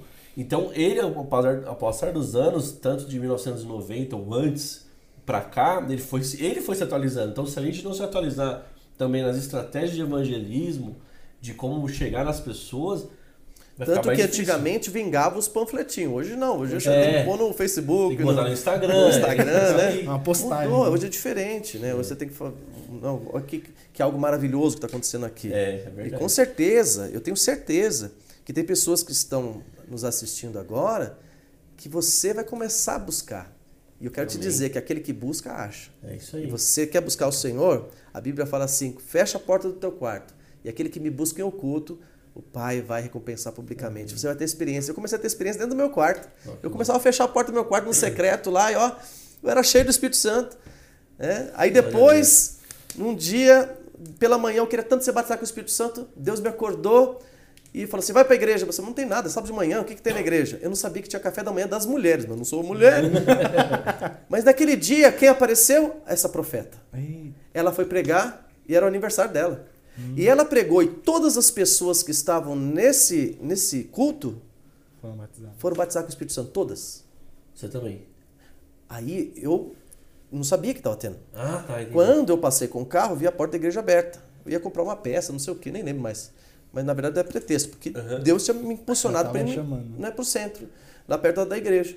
Aí eu estacionei o carro, cheguei lá, todo mundo chorando. Eu disse, o que, que foi? Todo mundo foi batizado com o Espírito Santo. Você é. E agora? Já acabou. Não, eu chamei eu. é, mas eu cheguei agora, por que Deus me trouxe aqui da minha tia, que hoje também está com o Senhor, a irmã mais velha da minha mãe. Ela pegou, se converteu também. Aleluia. Ela me levou, chegou lá, tava lá baixinha de novo, com óculos desse tamanho. E eu peguei, e ela falou assim: Esse aqui é meu sobrinho, através dele. Tá vindo muitas pessoas da nossa família. E o meu sobrinho, ele chegou agora.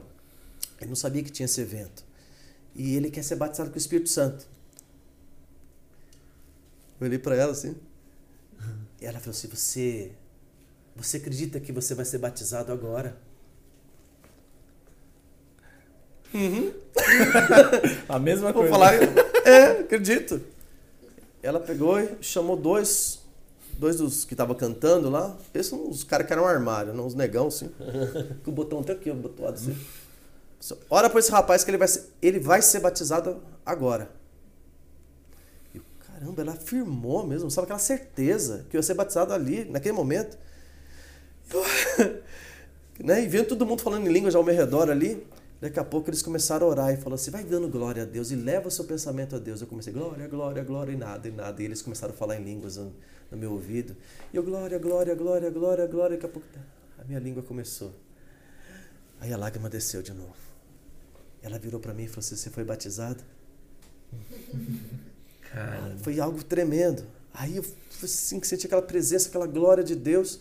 Aí já estava já terminado o evento. Fui lá no carro, bati a porta do carro e fui fazer o teste. Todo mundo faz o teste.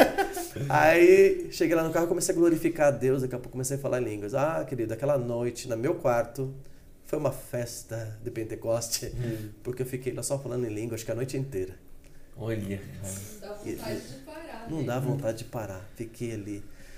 E a partir dali comecei a ter experiência, depois experiência no monte, onde fui pela primeira vez no monte, juntamente com essa minha tia que me Uhum. ganhou que lá, lá de Suzano, meu primo lá de Suzano que eu queria enforcar, que eu queria esganar. Aí eu lembro que eu estava orando no monte, aquela presença assim, daqui a pouco começou com umas luzes assim, vim só onde que a gente estava. Foi uma experiência minha. Sim. Tá? Começou a ver aquelas luzes assim onde a gente estava e olhava, olhava para os outros lados e nada. Você sabe que é vagalume? É. Aí começava a vir ali. Daqui a pouco meu primo falou assim: Olha, Alexandre, olha aqui. Ele abriu a mão e tinha uma folha totalmente iluminada. Eu olhei aquela folha e quando eu olhei assim ao meu redor, vários gravetos estavam totalmente iluminados. E eu comecei a cavocar ali, né? O que, que é isso? O que, que é isso? Eu comecei a glorificar a Deus, glorificar a Deus. Daqui a pouco uma minhoquinha totalmente iluminada passando. e o que, que é isso? E o pastor, que era o pastor do meu primo, estava orando um pouquinho mais distante. Quando acabou a oração, eu falei assim, Alexandre, vem aqui. Porque ele sabia que era a primeira vez, eu estava novo na fé. Quando eu cheguei no lugar que ele orava a Bíblia inteira. Tudo de corse, sabe? Um negócio Nossa. maravilhoso, orando a palavra, né?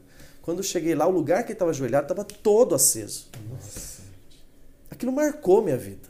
Eu falei assim, gente, tem gente que morre e não vê isso. É. E isso existe. Deus falando assim, eu tô aqui, sabe?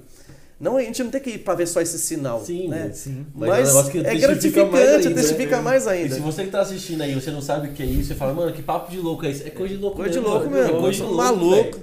Eu cresci vendo isso aí no monte, e aí o pai falava, ó, isso aqui, ó, isso aqui é Deus aqui com a gente, testificando. Aí eu olhava assim, eu pegava na mão, né? Uhum. As folhas, os galhos, assim, eu falava, caramba, que isso? Aí eu falava assim, vou levar pra casa, eu botava no bolso, aí tava no normal, em casa. Outra experiência marcante também, sobrenatural. Eu não tô aqui pra falar um pouquinho do sobrenatural. Minha Fica vida é vontade, sobrenatural. com certeza. Não sei se vai ter que fazer a parte 2, gente. Porque não sei quanto tempo a gente tem aí. Fica à vontade, fica à vontade. É livre? É livre. Depois vocês cortam parte Vixe, 2, vocês fazem o que vocês quiserem. Aí teve uma outra experiência, que era essa tia, que é a mãe do Felipe e da Priscila, que é o Felipe da festa lá, do menininho, né? Ela tem uma casa na Jureia. E lá na Jureia, em Iguape, é um lugar assim, agora eu não sei como é que está, né? Era um lugar, uma praia meio isolada à noite. E você, vamos morar na praia? E, e é é até interessante que o céu fica mais bonito num lugar onde que não tem aquela iluminação da cidade, né? Então eu fico imaginando o povo antigo, né? Quando Abraão olhou para as estrelas, né? E Deus mostrou que ele viu muitas mais, muito mais estrelas que nós, né? Então aqu- aquela, aquela, aquela, aquela noite maravilhosa na praia, a gente foi ora- orar. Eu lembro que tinha algumas pessoas que tinham sido convidadas pela minha tia, minha tia é muito evangelística também, e nós estávamos ficando na casa dela na praia. Então foi maravilhoso. Nós fomos orar lá, cantamos. Daqui a pouco nós fomos orar por uma menina que estava passando um problema. Ela ajoelhou no meio da roda lá na praia, de noite. E aquele barulho das ondas, tudo, né? E a gente orando por ela. Daqui a pouco eu vi que aonde ela pisou, iluminou. E Daqui a pouco eu vi que aonde nós todos pisávamos, iluminava. ficava pegada e vai desaparecendo e acendendo. Certeza que daí como é que o Jackson pegou a ideia do clipe dele, que ele pediu meio assim, dos crentes. e eu comecei a pisar, falei assim, o que, que é isso? É, será que é algo científico? Não, eu sabia, porque nós estávamos em oração. Mais uma vez, uma vez, foi diferente do monte. Foi na praia. Então, dica. E, gente, você que. Não tô tá... dizendo que vai acontecer a mesma coisa. Deus faz do jeito que ele quer. E você que tá. Ah, nada a ver, isso é mentira. Cara, vai buscar Deus, cara. Vai, é, se envolve é o lá espírito que vai. Que as coisas de Deus são, são, loucura é, mesmo. Pra quem tá de mesmo. fora é coisa de doido, cara. Então. É, é, louco isso aí, eu lembro até hoje, eu tava contando a experiência de monte, eu tava com meu pai, eu era criança, meu pai, o rolê do meu pai era o seguinte, meu pai é pastor, né, pra quem não sabe. Então eu cresci na igreja ali, eu era criancinha, meu pai tinha loja de móveis ainda na época, e ele falava, Juninho, vamos sair com o papai? Eu, oh, vamos sair, vamos sair. Vamos pra onde? Vamos pro monte. Criança, criança, né, gente? Queria brincar. Aí meu pai me levava pro monte, eu lembro que a gente tava orando lá, era tipo toda segunda-feira a gente ia. Tipo rolê do pai e filho, vamos pro monte, né? Aí ela pro monte, aí eu lembro que tava eu e meu pai assim, ó, orando, meu pai, meu pai me ensinava a orar olhando pro céu. Aí olha pro céu e fala com Deus, não sei o que. Eu tava do lado dele assim, ó, e nós olhando, eu acho que pro mesmo lugar, foi muito engraçado. Aí nós olhando assim, Aí, tipo, tinha as árvores assim, tinha um teco do céu, assim, aparecendo, né? Tava bem fechada a mata. Aí passou um negócio, parecia um cometa, assim. Aí quando passou, eu olhei pro meu pai, olhou, meu pai olhou pra mim assim, tipo, você viu isso? Eu não sei o que, que foi isso, foi Mas foi um negócio louco, até hoje meu pai conta, e a gente se olhou na hora, assim, tipo, meu, o que, que é isso? E num monte de cada tanta coisa engraçada já rolou assim no bom sentido, já. como coisa, meu, que você fala, cara, que isso aqui quando, quando eu era mais moleque, o primo, o pastor, a gente ia muito mais no monte, era muito mais Sim. frequente nossas idas Tanto que a, a, a, pastora Viviane, que é minha esposa, é prima, né? E a prima é. é e ela foi criada no monte, é, praticamente, né? A gente foi, meu. Era... Desde bebezinha, disse que voltava tudo cheio de picado de pernilongo. Nossa, pernilongo, mano. A gente tudo pernilongo crente ainda, pernilongo. É, Mas tinha, tanto, a gente tinha tanta.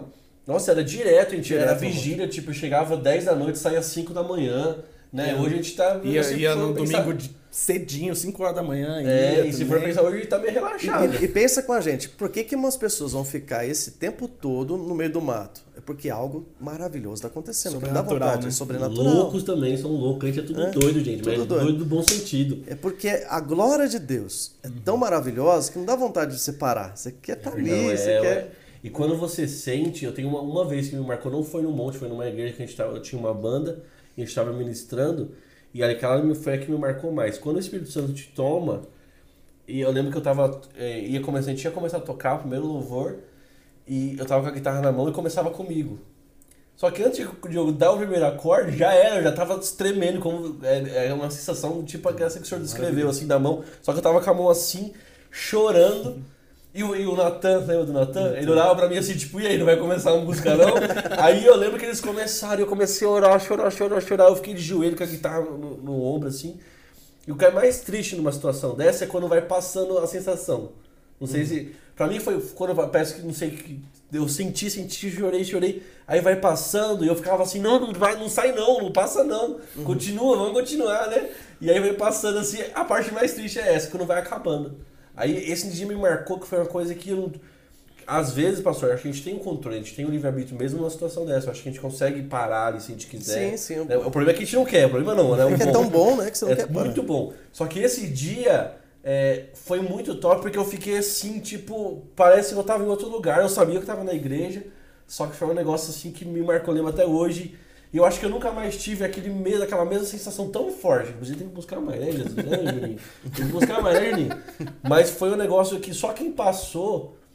E se você, às vezes você que tá ouvindo e nunca teve essa experiência com Deus assim, cara, parece um papo de doido, né? Você acha que droga te deixa doido? Não, Jesus te deixa doido, cara. Jesus a gente fala que Jesus, é, cara, é uma, a gente fala aqui que vale a pena experimentar. É uma coisa que, é uma coisa... assim, não tem, não tem é, comparação com outra coisa. Se você não passou é. ainda, cara, busca Deus, pega Deus. Deus, eu quero uma uma, sei lá, uma experiência diferente contigo que ele te dá.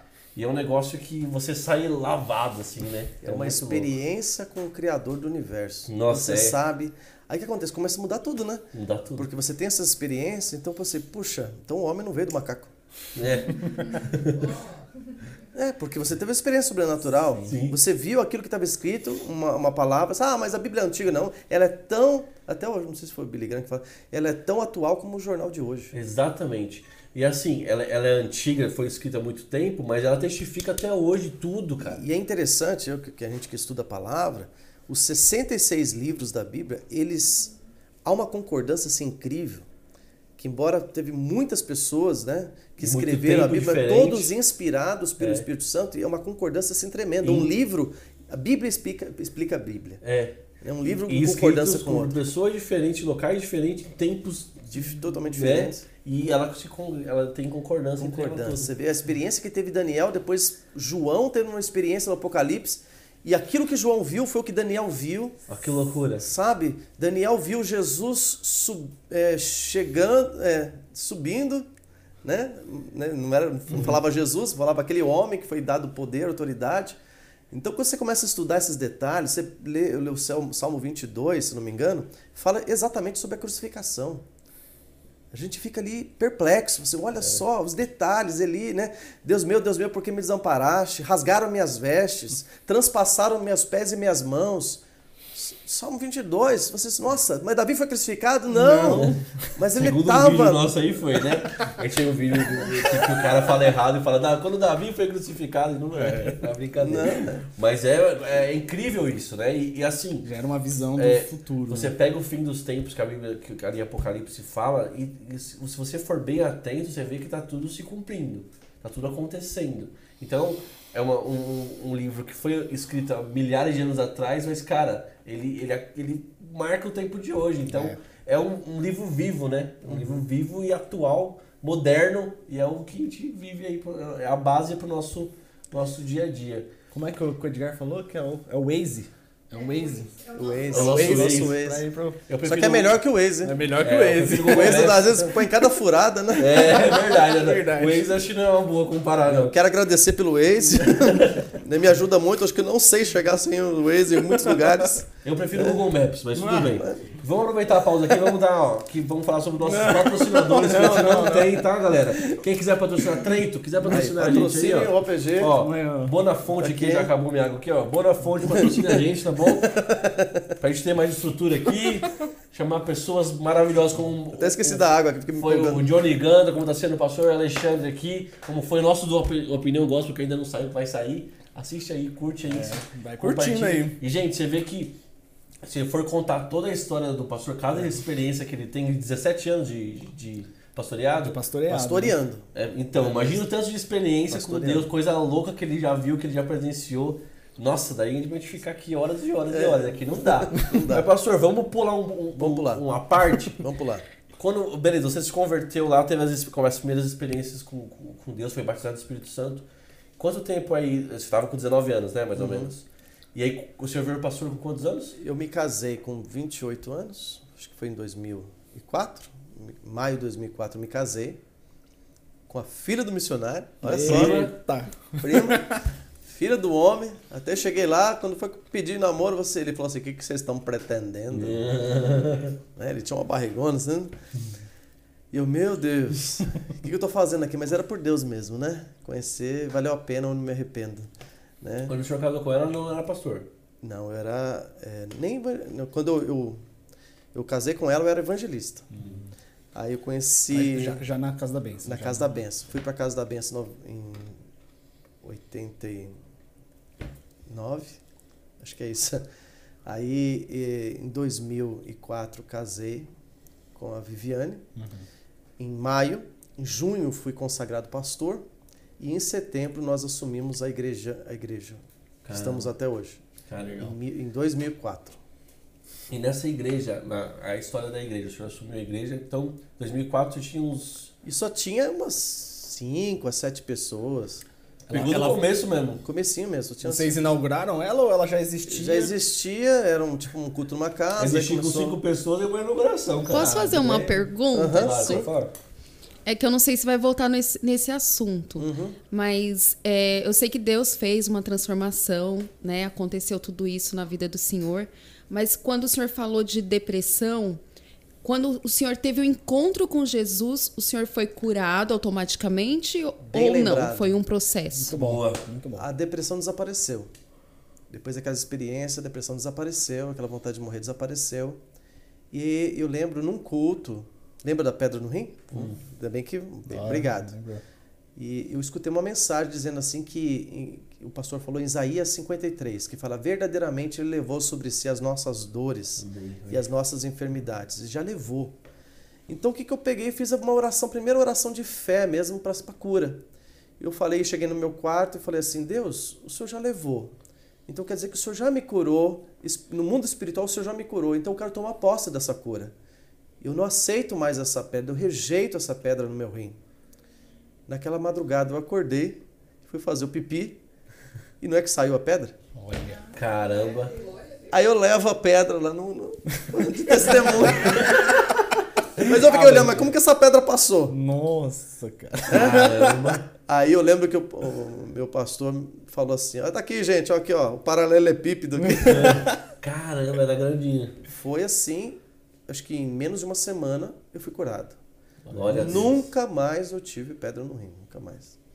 nunca top. mais. Agora que eu, eu devo beber mais água. Sim, é. Beba água. Você tem que ajudar Jesus também, né? Se, se todo mundo na igreja for o que é na igreja, na casa, nunca vai ter problema no rim, porque bebe É. água toda hora. Fala, Deus. Vai falando, Siga o Deus. exemplo lá do Cristiano Ronaldo que tirou a coca e colocou água. Aí, é aí, ó, tá vendo? Você tem, não adianta você tomar refrigerante todo dia e falar, Deus, Água, agora eu não quero. Eu rejeito, eu rejeito. Não, não adianta, tem que tomar água. Bonafonte patrocina aqui, tá? É, por favor, gente, por favor. Alguma coisa mais, meu amor? Parte, quer falar? Obrigado, foi muito bom, Michel, bem tá colocado. tudo bem? Porque senão não finalizamos, não fechamos, né? Então É, não, foi fechar. muito bom. Por isso que é bom ter o pessoal aí curado, vi muita gente sendo curado. Meu pai e minha mãe se batizou, eu me batizei em 15 de janeiro de dois- em 1995. Dos 19 anos pra cá, eu tô vivendo. É, tô vivendo. A minha vida é sobrenatural. É, depois comecei a estudar a palavra, teve muitas experiências, vi muita gente sendo curada, vi muita gente, gente sendo salva, muita gente também se afastando, mas eu falei assim, não, eu sei o que eu quero para minha vida. E nós precisamos, desculpa, eu pus a mão aqui. né? e, e nós precisamos saber o que a gente quer. Quando a gente tem uma experiência com Jesus de verdade, e a gente conhece quem ele é, a gente não quer mais largar Não, não Jesus. quero. Então, se está faltando, se você está meio que vacilando ainda, busque uma experiência com Jesus, com o Espírito Santo. Isso vai te ajudar. Falar em línguas também ajuda. Né? Porque Sim, você, você se ora, edifica, né? você se edifica. A Bíblia fala que, que profetiza edifica a igreja, que você fala no É. português. Sim.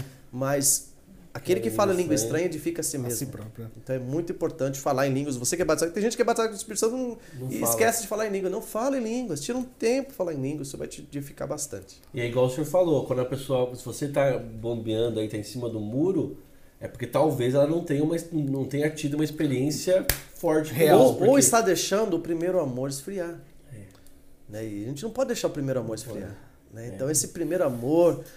Ah, se alguém sentasse perto de mim, no ônibus,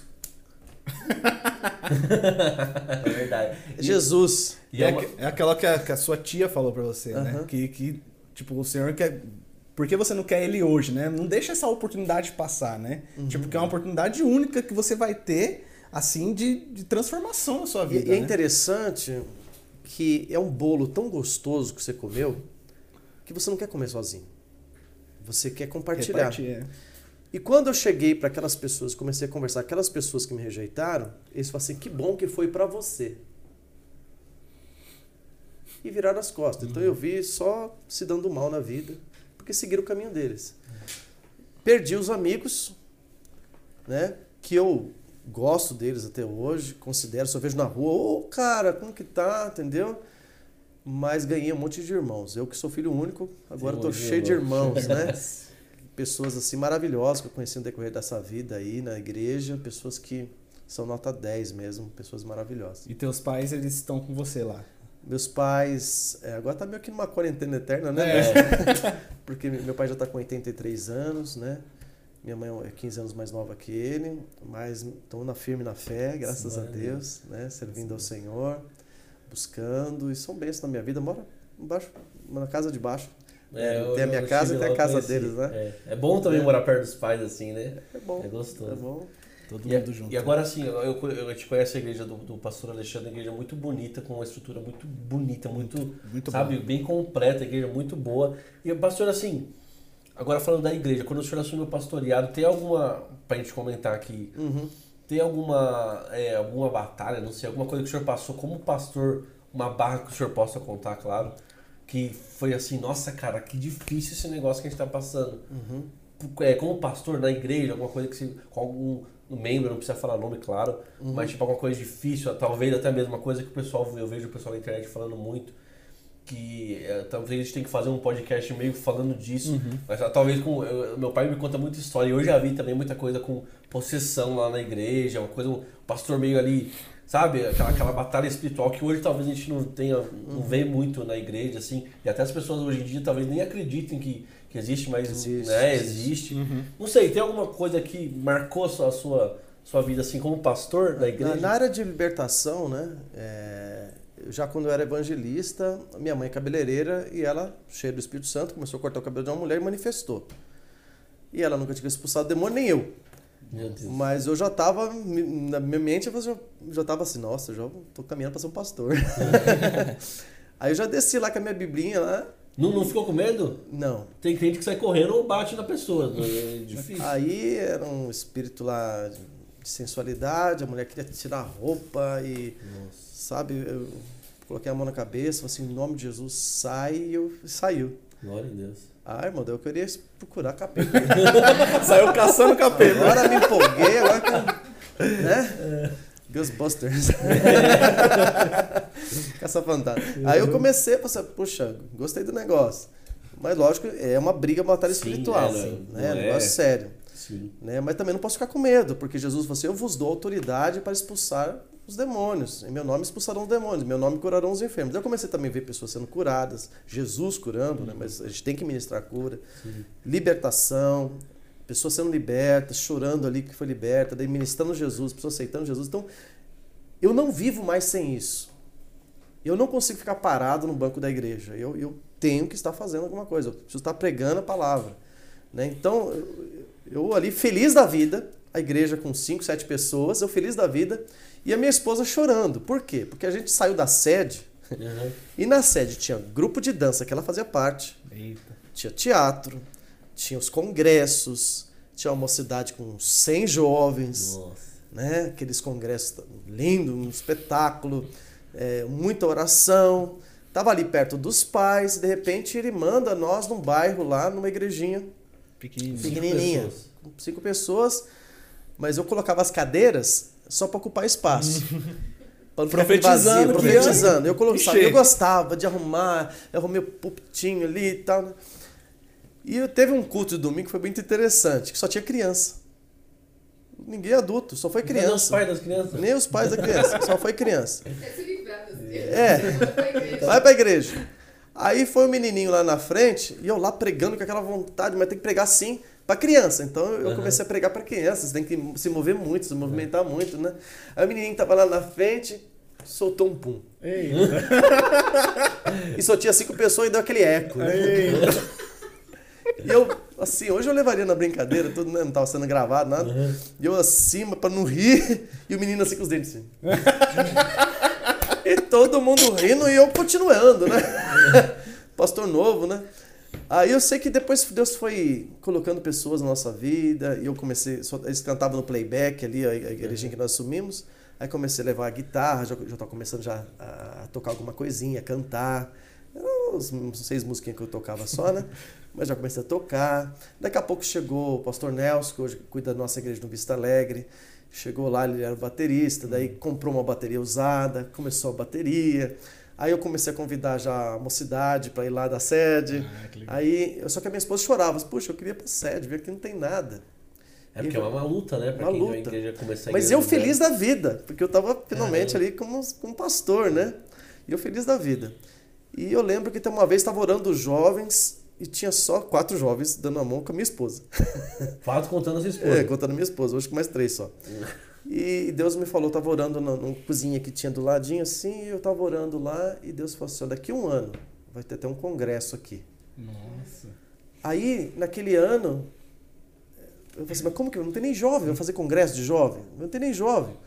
Aí, mas eu criei. Eu peguei e falei assim, eu vim chorando lá e falei assim, Deus falou que daqui a um ano vai ter um congresso. Naquele um ano, aconteceu tantas coisas. Aí eu entrei no conselho tutelar, né?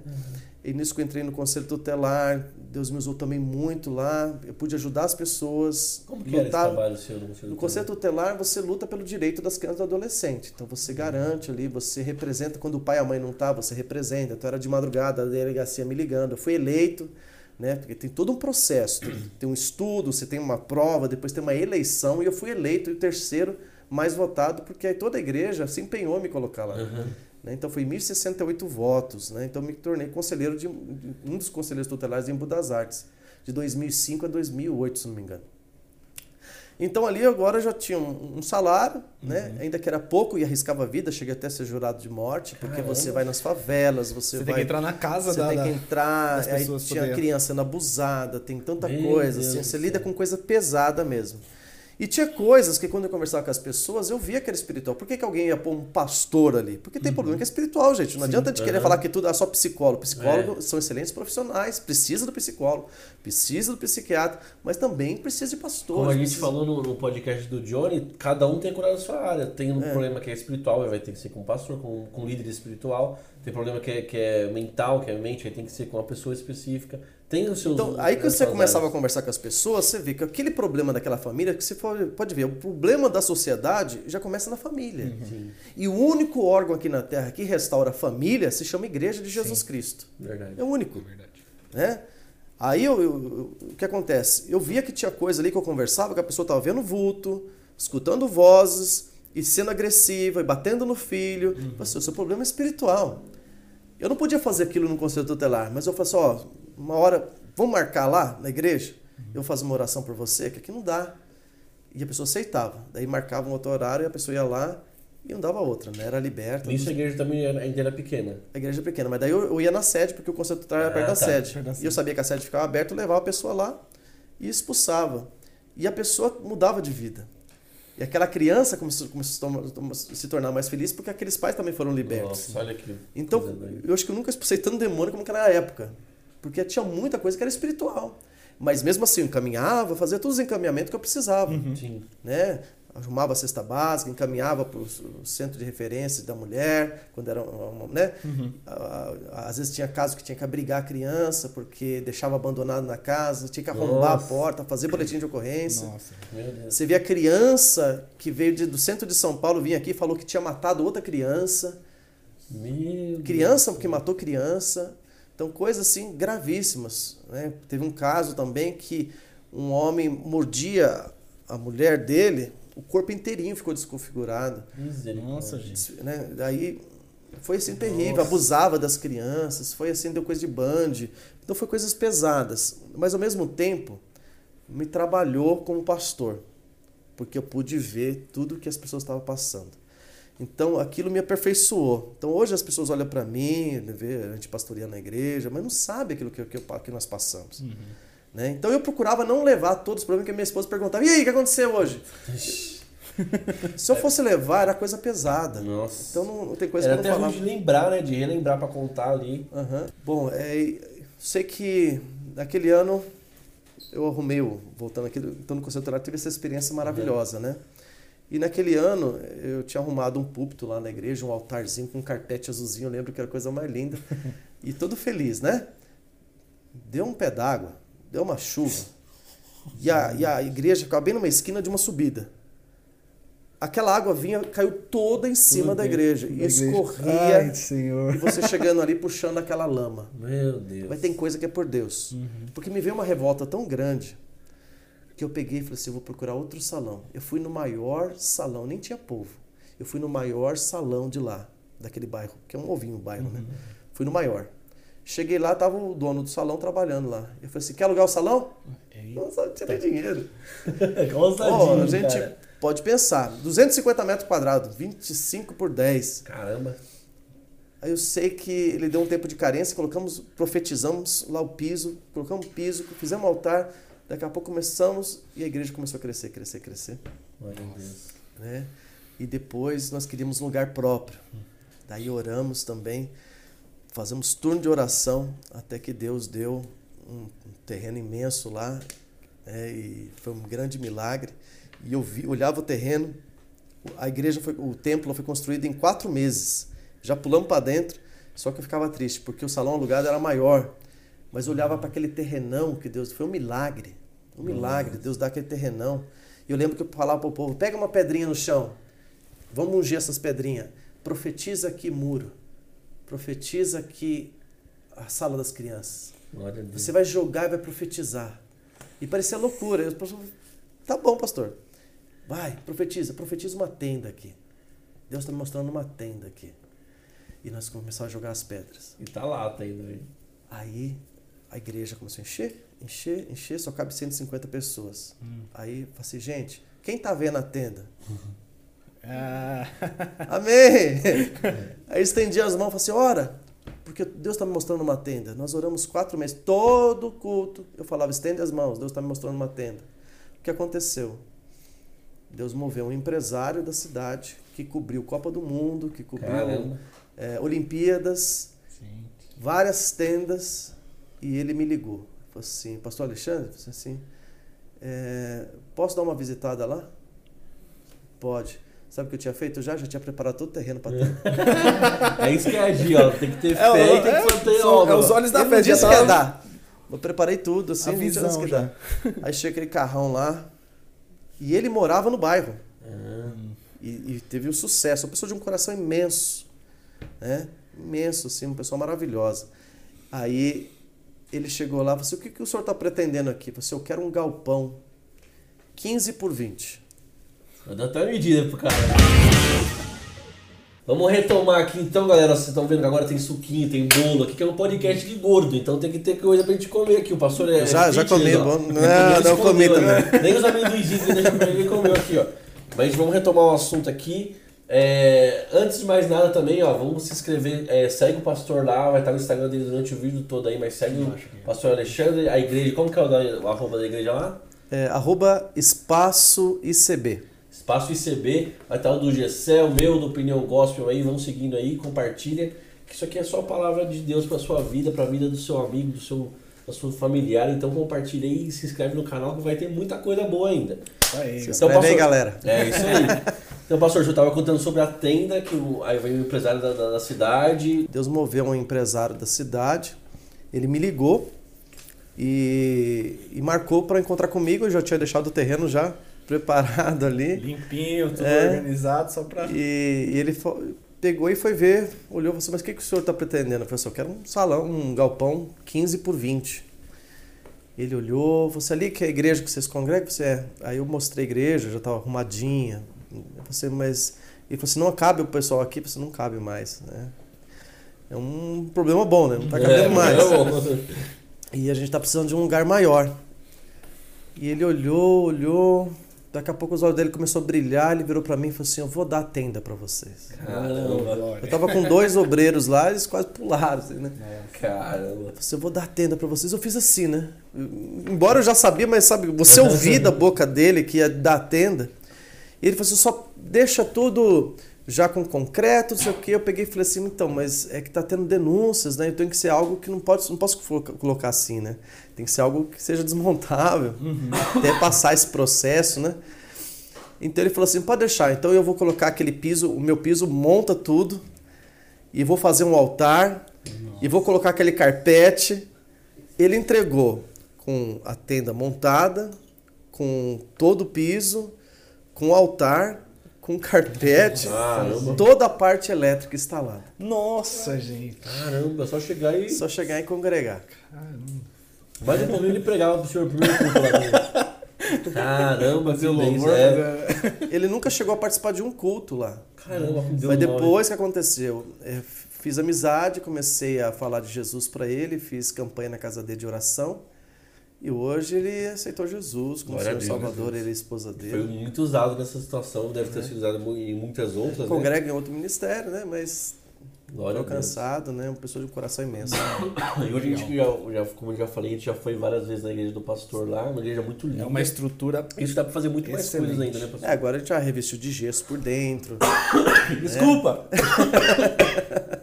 Rasguei com o bolo. É, hoje nós revestimos de gesso por dentro, por fora, né? Tá todo Tá pintadinho. muito lindo, né? Hoje o pátio lá, ganhamos também todo o piso Top. do, do pátio, tá tudo. Tem a Hoje tem a sala criança. das crianças. Deus foi provendo dia após dia, sabe? Cada conquista. Você olhava antes, você vê o antes e o depois, você fala assim: isso aqui é um milagre. Né? Uma igreja ali, né, com a estrutura que tem agora. Tem muitas coisas, eu, eu sonho muito. Eu sou um cara que sonha, sonha, sonha. Eu tô sonhando assim, né? E, mas muita coisa já realizou. Então, a Deus. então é, é tão bom a gente vibrar. A- Colocou um bebedouro, a gente vibra. Uhum. Colocou isso. E outra, o principal que que é, não é só a estrutura, o físico, é as conversões que acontecem ali. Porque pessoas que, eram, que traficavam hoje são obreiros da igreja. Nossa. Pessoas que estavam com o casamento destruído hoje foram reconstruído o casamento. Né? Então, vidas, pessoas que estavam nas drogas, muitos jovens saíram. E é interessante que começou a vir denúncias atrás de denúncias. É interessante que vou fazer um bar, não tem reclamação nenhuma. Mas quando a igreja foi muito ataque, nós somos denunciados em tudo quanto é órgão, mas em todos os órgãos Deus está dando vitória. Amém. Deus está honrando. E os vizinhos reclamando de alguma coisa? Às vezes do som, mas eu procuro respeitar. Tanto que eu quero. Agora, um dos, das metas é colocar o, o telhado com, com isopor, né? Para com isolamento, porque eu, eu, eu quero, eu entendo, né? A área, eles também têm que ter a privacidade Sim, deles, sim. Né? Porque agora com a tenda é como se fosse fazer um evento a céu aberto, né? Ah, entendi. Então eu- nós queremos ganhar os, os vizinhos para Jesus. Sim.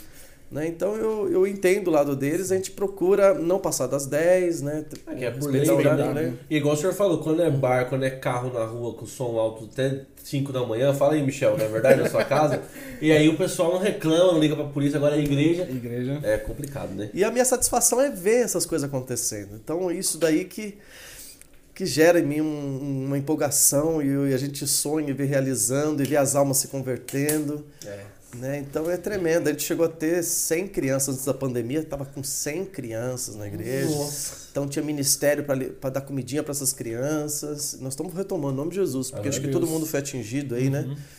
E só que isso- essa pandemia também serviu aí pra gente aperfeiçoar essa parte de É, live. exatamente, a gente não tinha É, isso, não né? tinha, né? Era um celularzinho, olha lá, lá E que por, e por colocava. mais né? que talvez assim. Nós estamos melhorando. É, a igreja fique um, perca um pouco ali do membro, tal, que não é o certo, certo quem ia pra igreja ir mesmo, mas você acaba também alcançando pessoas que não iriam mesmo, tipo, Uhum. talvez, né? Que não ia na tua igreja, não iria em outra e viu lá a live, putz, vou assistir. E acaba chegando nessa pessoa. Então, como a gente falou, acabou sendo uma coisa boa também, que as igrejas estão começando a se aperfeiçoar nisso aí. A minha igreja mesmo não fazia live, agora tá fazendo. Tá se A igreja- adaptando, né? Vocês faziam ou atualidade. Não, não né? Eu colocava o celular assim, mas. Mas nada sério. Nada Hoje muito a sério. dele, Era tá- mais para arquivar, que às vezes tem mensagem que, a gente, que é tão É. poderosa, né? Que a gente É. quer relembrar. Igual Mas não tinha aquela qualidade, porque era um negócio cheio de barulho das crianças, né? Não sei. É. Verdade. E falar em mensagem poderosa, igual o, o canal do Vagnão, vamos aproveitar que a gente tá com um pastor super abençoado. E, gente, ó, como a gente sempre fala no canal,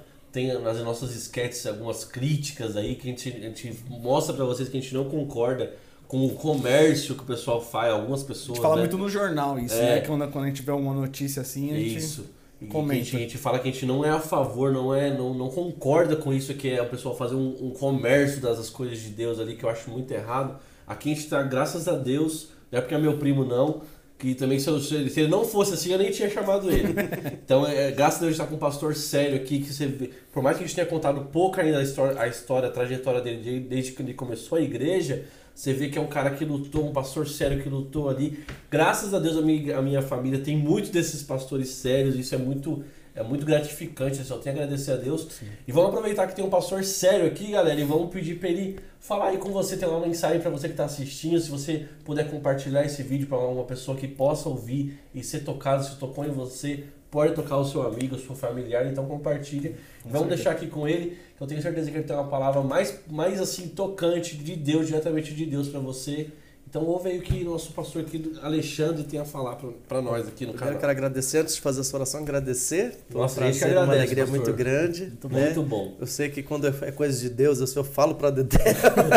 Não, é nós, nós juntou todo mundo que fala. Eu fiquei mais ouvindo hoje. Todo mundo fala que eu sou igual o Faustão, mas hoje eu fiquei, hoje eu fiquei ouvindo que tava muito bom. É muito, verdade, né? tava muito bom. A história aprende, né? Muito bom. E é um privilégio, eu creio que aqui é um, é um canal de bênção na vida de muita Amém, gente, amém, onde muitas pessoas quiser. serão alcançadas, Amém, se Deus quiser. muitas pessoas serão libertas. Eu creio Amém. que através desse meu testemunho, você vai ter o seu testemunho, a sua experiência com Deus. Então eu quero falar para você, para você conhecer, desejar conhecer, ter uma experiência com Jesus. Não estou falando de Jesus das religiões, estou falando com Jesus, aquele que ressuscitou, ressurreto, aquele que está vivo, aquele que disse assim que é onde estiverem duas ou mais pessoas reunidas no nome dele, ali ele está presente. Eu quero dizer que se você, né, aí onde você está, aí no teu quarto, ou você que está assistindo agora, eu quero dizer que o Espírito Santo de Deus está aí com você. Amém. E pode ter uma concordância agora. E, eu, e a Bíblia fala que aquele que confessa a Jesus Cristo como Senhor e Salvador com seus lábios, o próprio Jesus vai confessar o nome dessa pessoa diante do Pai. E aquele que nega, ele também negará. Mas eu confessei a Jesus Cristo como Senhor da minha vida. E a minha vida nunca mais foi a mesma. Hoje eu tenho um casamento feliz, abençoado, tenho um ministério abençoado, tenho uma filha linda, né? A Radassa é muito engraçada, né? E ela está sendo criada no caminho do Senhor. Não tem coisa melhor do que é, edificar a casa na rocha que é Jesus Cristo. Então eu quero apresentar, nós estamos apresentando através desse canal, através desse podcast, esse Jesus maravilhoso, Amém. vivo, ressurreto e que pode transformar a tua vida. Talvez você está passando por um momento de depressão, eu sei o que você está passando porque eu passei. E eu sei também a solução. A solução é Jesus Cristo. É? Ele é muito mais do que uma religião. É você ter um contato, uma experiência com o Criador do universo. E Ele quer mudar a tua vida. Eu quero dizer que a tua vida não será mais a mesma. Se você fizer essa oração de todo o teu coração, a sua vida vai mudar. Você pode nascer de novo uma página nova para você escrever. Deus tem uma nova história para você. Deus quer fazer algo novo na tua vida, na tua família. Talvez você que está assistindo agora está pensando, você está tudo acabado, não tem mais motivo para viver. Tem sim. Deus mudou minha história, Ele pode, Ele tem poder para mudar a tua história também. Amém. E eu quero que você confesse, mas que você fale. Né? Aí onde você está, a Bíblia fala que nós temos que confessar com a boca, não só o pensamento. Fale com a boca agora. Repita aquilo que eu vou orar nós vamos entregar a nossa vida para Jesus Cristo. E eu tenho certeza que você vai sentir uma paz tremenda e você vai sentir diferente a partir dessa oração. Então, repete assim comigo: Senhor Jesus, eu me arrependo dos meus pecados. Sei que muitas vezes eu fiz aquilo que te desagradou, pois eu não te conhecia. Mas hoje, através dessa mensagem, através desse testemunho, eu quero te dizer que eu creio que isso que foi falado é a verdade e que o Senhor pode fazer hoje na minha vida. Eu confesso com os meus lábios e declaro que Jesus Cristo é o Senhor e Salvador da minha vida. Senhor Jesus, eu entrego a minha vida nas tuas mãos. Escreva o meu nome no livro da vida e que habite no meu espírito o teu Espírito Santo. Amém. Amém? Amém. Glória a Deus. A partir de agora, se você fez essa oração de coração, sua vida nunca mais será a mesma. Amém. Amém? Simples assim, pastor? Simples. Deus é simples.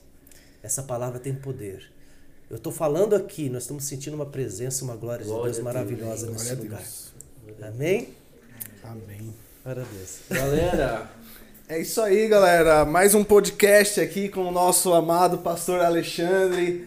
Se você, né, quer aí abençoar a vida de mais alguém, compartilhe esse podcast, esse vídeo aí com seus familiares, com aí seus amigos, né? A gente também está colocando esse áudio.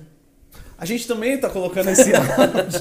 a gente também está colocando esse áudio aí no, no Spotify. Spotify, boa. Tá? Se você quiser só Entra lá, Opinião Gospel. Busca Opinião Gospel, já tem lá o primeiro episódio, esse também estará lá no... No, no mesmo no dia, né? Na quarta-feira lançou aqui, você tá assistindo e já tá no, já Spotify. Tá lá no Spotify. Vai tomar um banho, põe lá, vai lavar a louça, põe lá Vai também. no ônibus trabalhar. Vai malhar, coisa é que a gente não faz, põe lá um fonezinho. e vai ouvir o Spotify, que é muita coisa boa aí, né? Bênção de Deus na sua vida. Pastor, muito obrigado. Obrigado, Fiquei Deus muito abençoe. assim, feliz de o senhor ter aceitado. Como eu falei no Amém. começo, eu fui, fui ligar pra ele, por mais que seja meu primo, eu falei, ele não vai perder tempo com a gente aqui. Não, ele aceitou foi maravilhoso, prontidão, gente. foi muito bom, foi É, muito muito legal. e ter esse papo a mais assim. E eu creio que como. Como nós fomos, fomos tocados, É.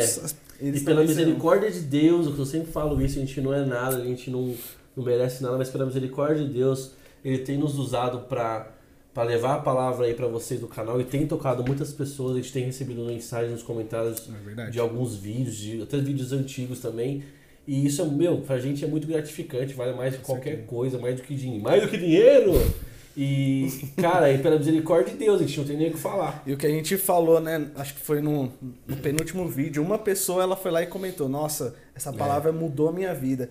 E uma alma que seja tocada, transformada, é um Vale ganho. mais que o É, mundo é, é, é, vale mais que o mundo. É o Então, nosso trabalho que aqui a gente fez pra isso, né? Falando da palavra de Deus e glória a Deus por uma vida Glória ter sido tocada. E mais uma vez, muito obrigado por ter assistido. Compartilhe o vídeo aí, segue o pastor, segue lá a igreja dele, a Espaço arroba CB. Espaço CB. Vou colocar tudo aqui embaixo durante o vídeo, vocês vão estar assistindo, vão pôr sim, não me dá risada não que eu vou colocar.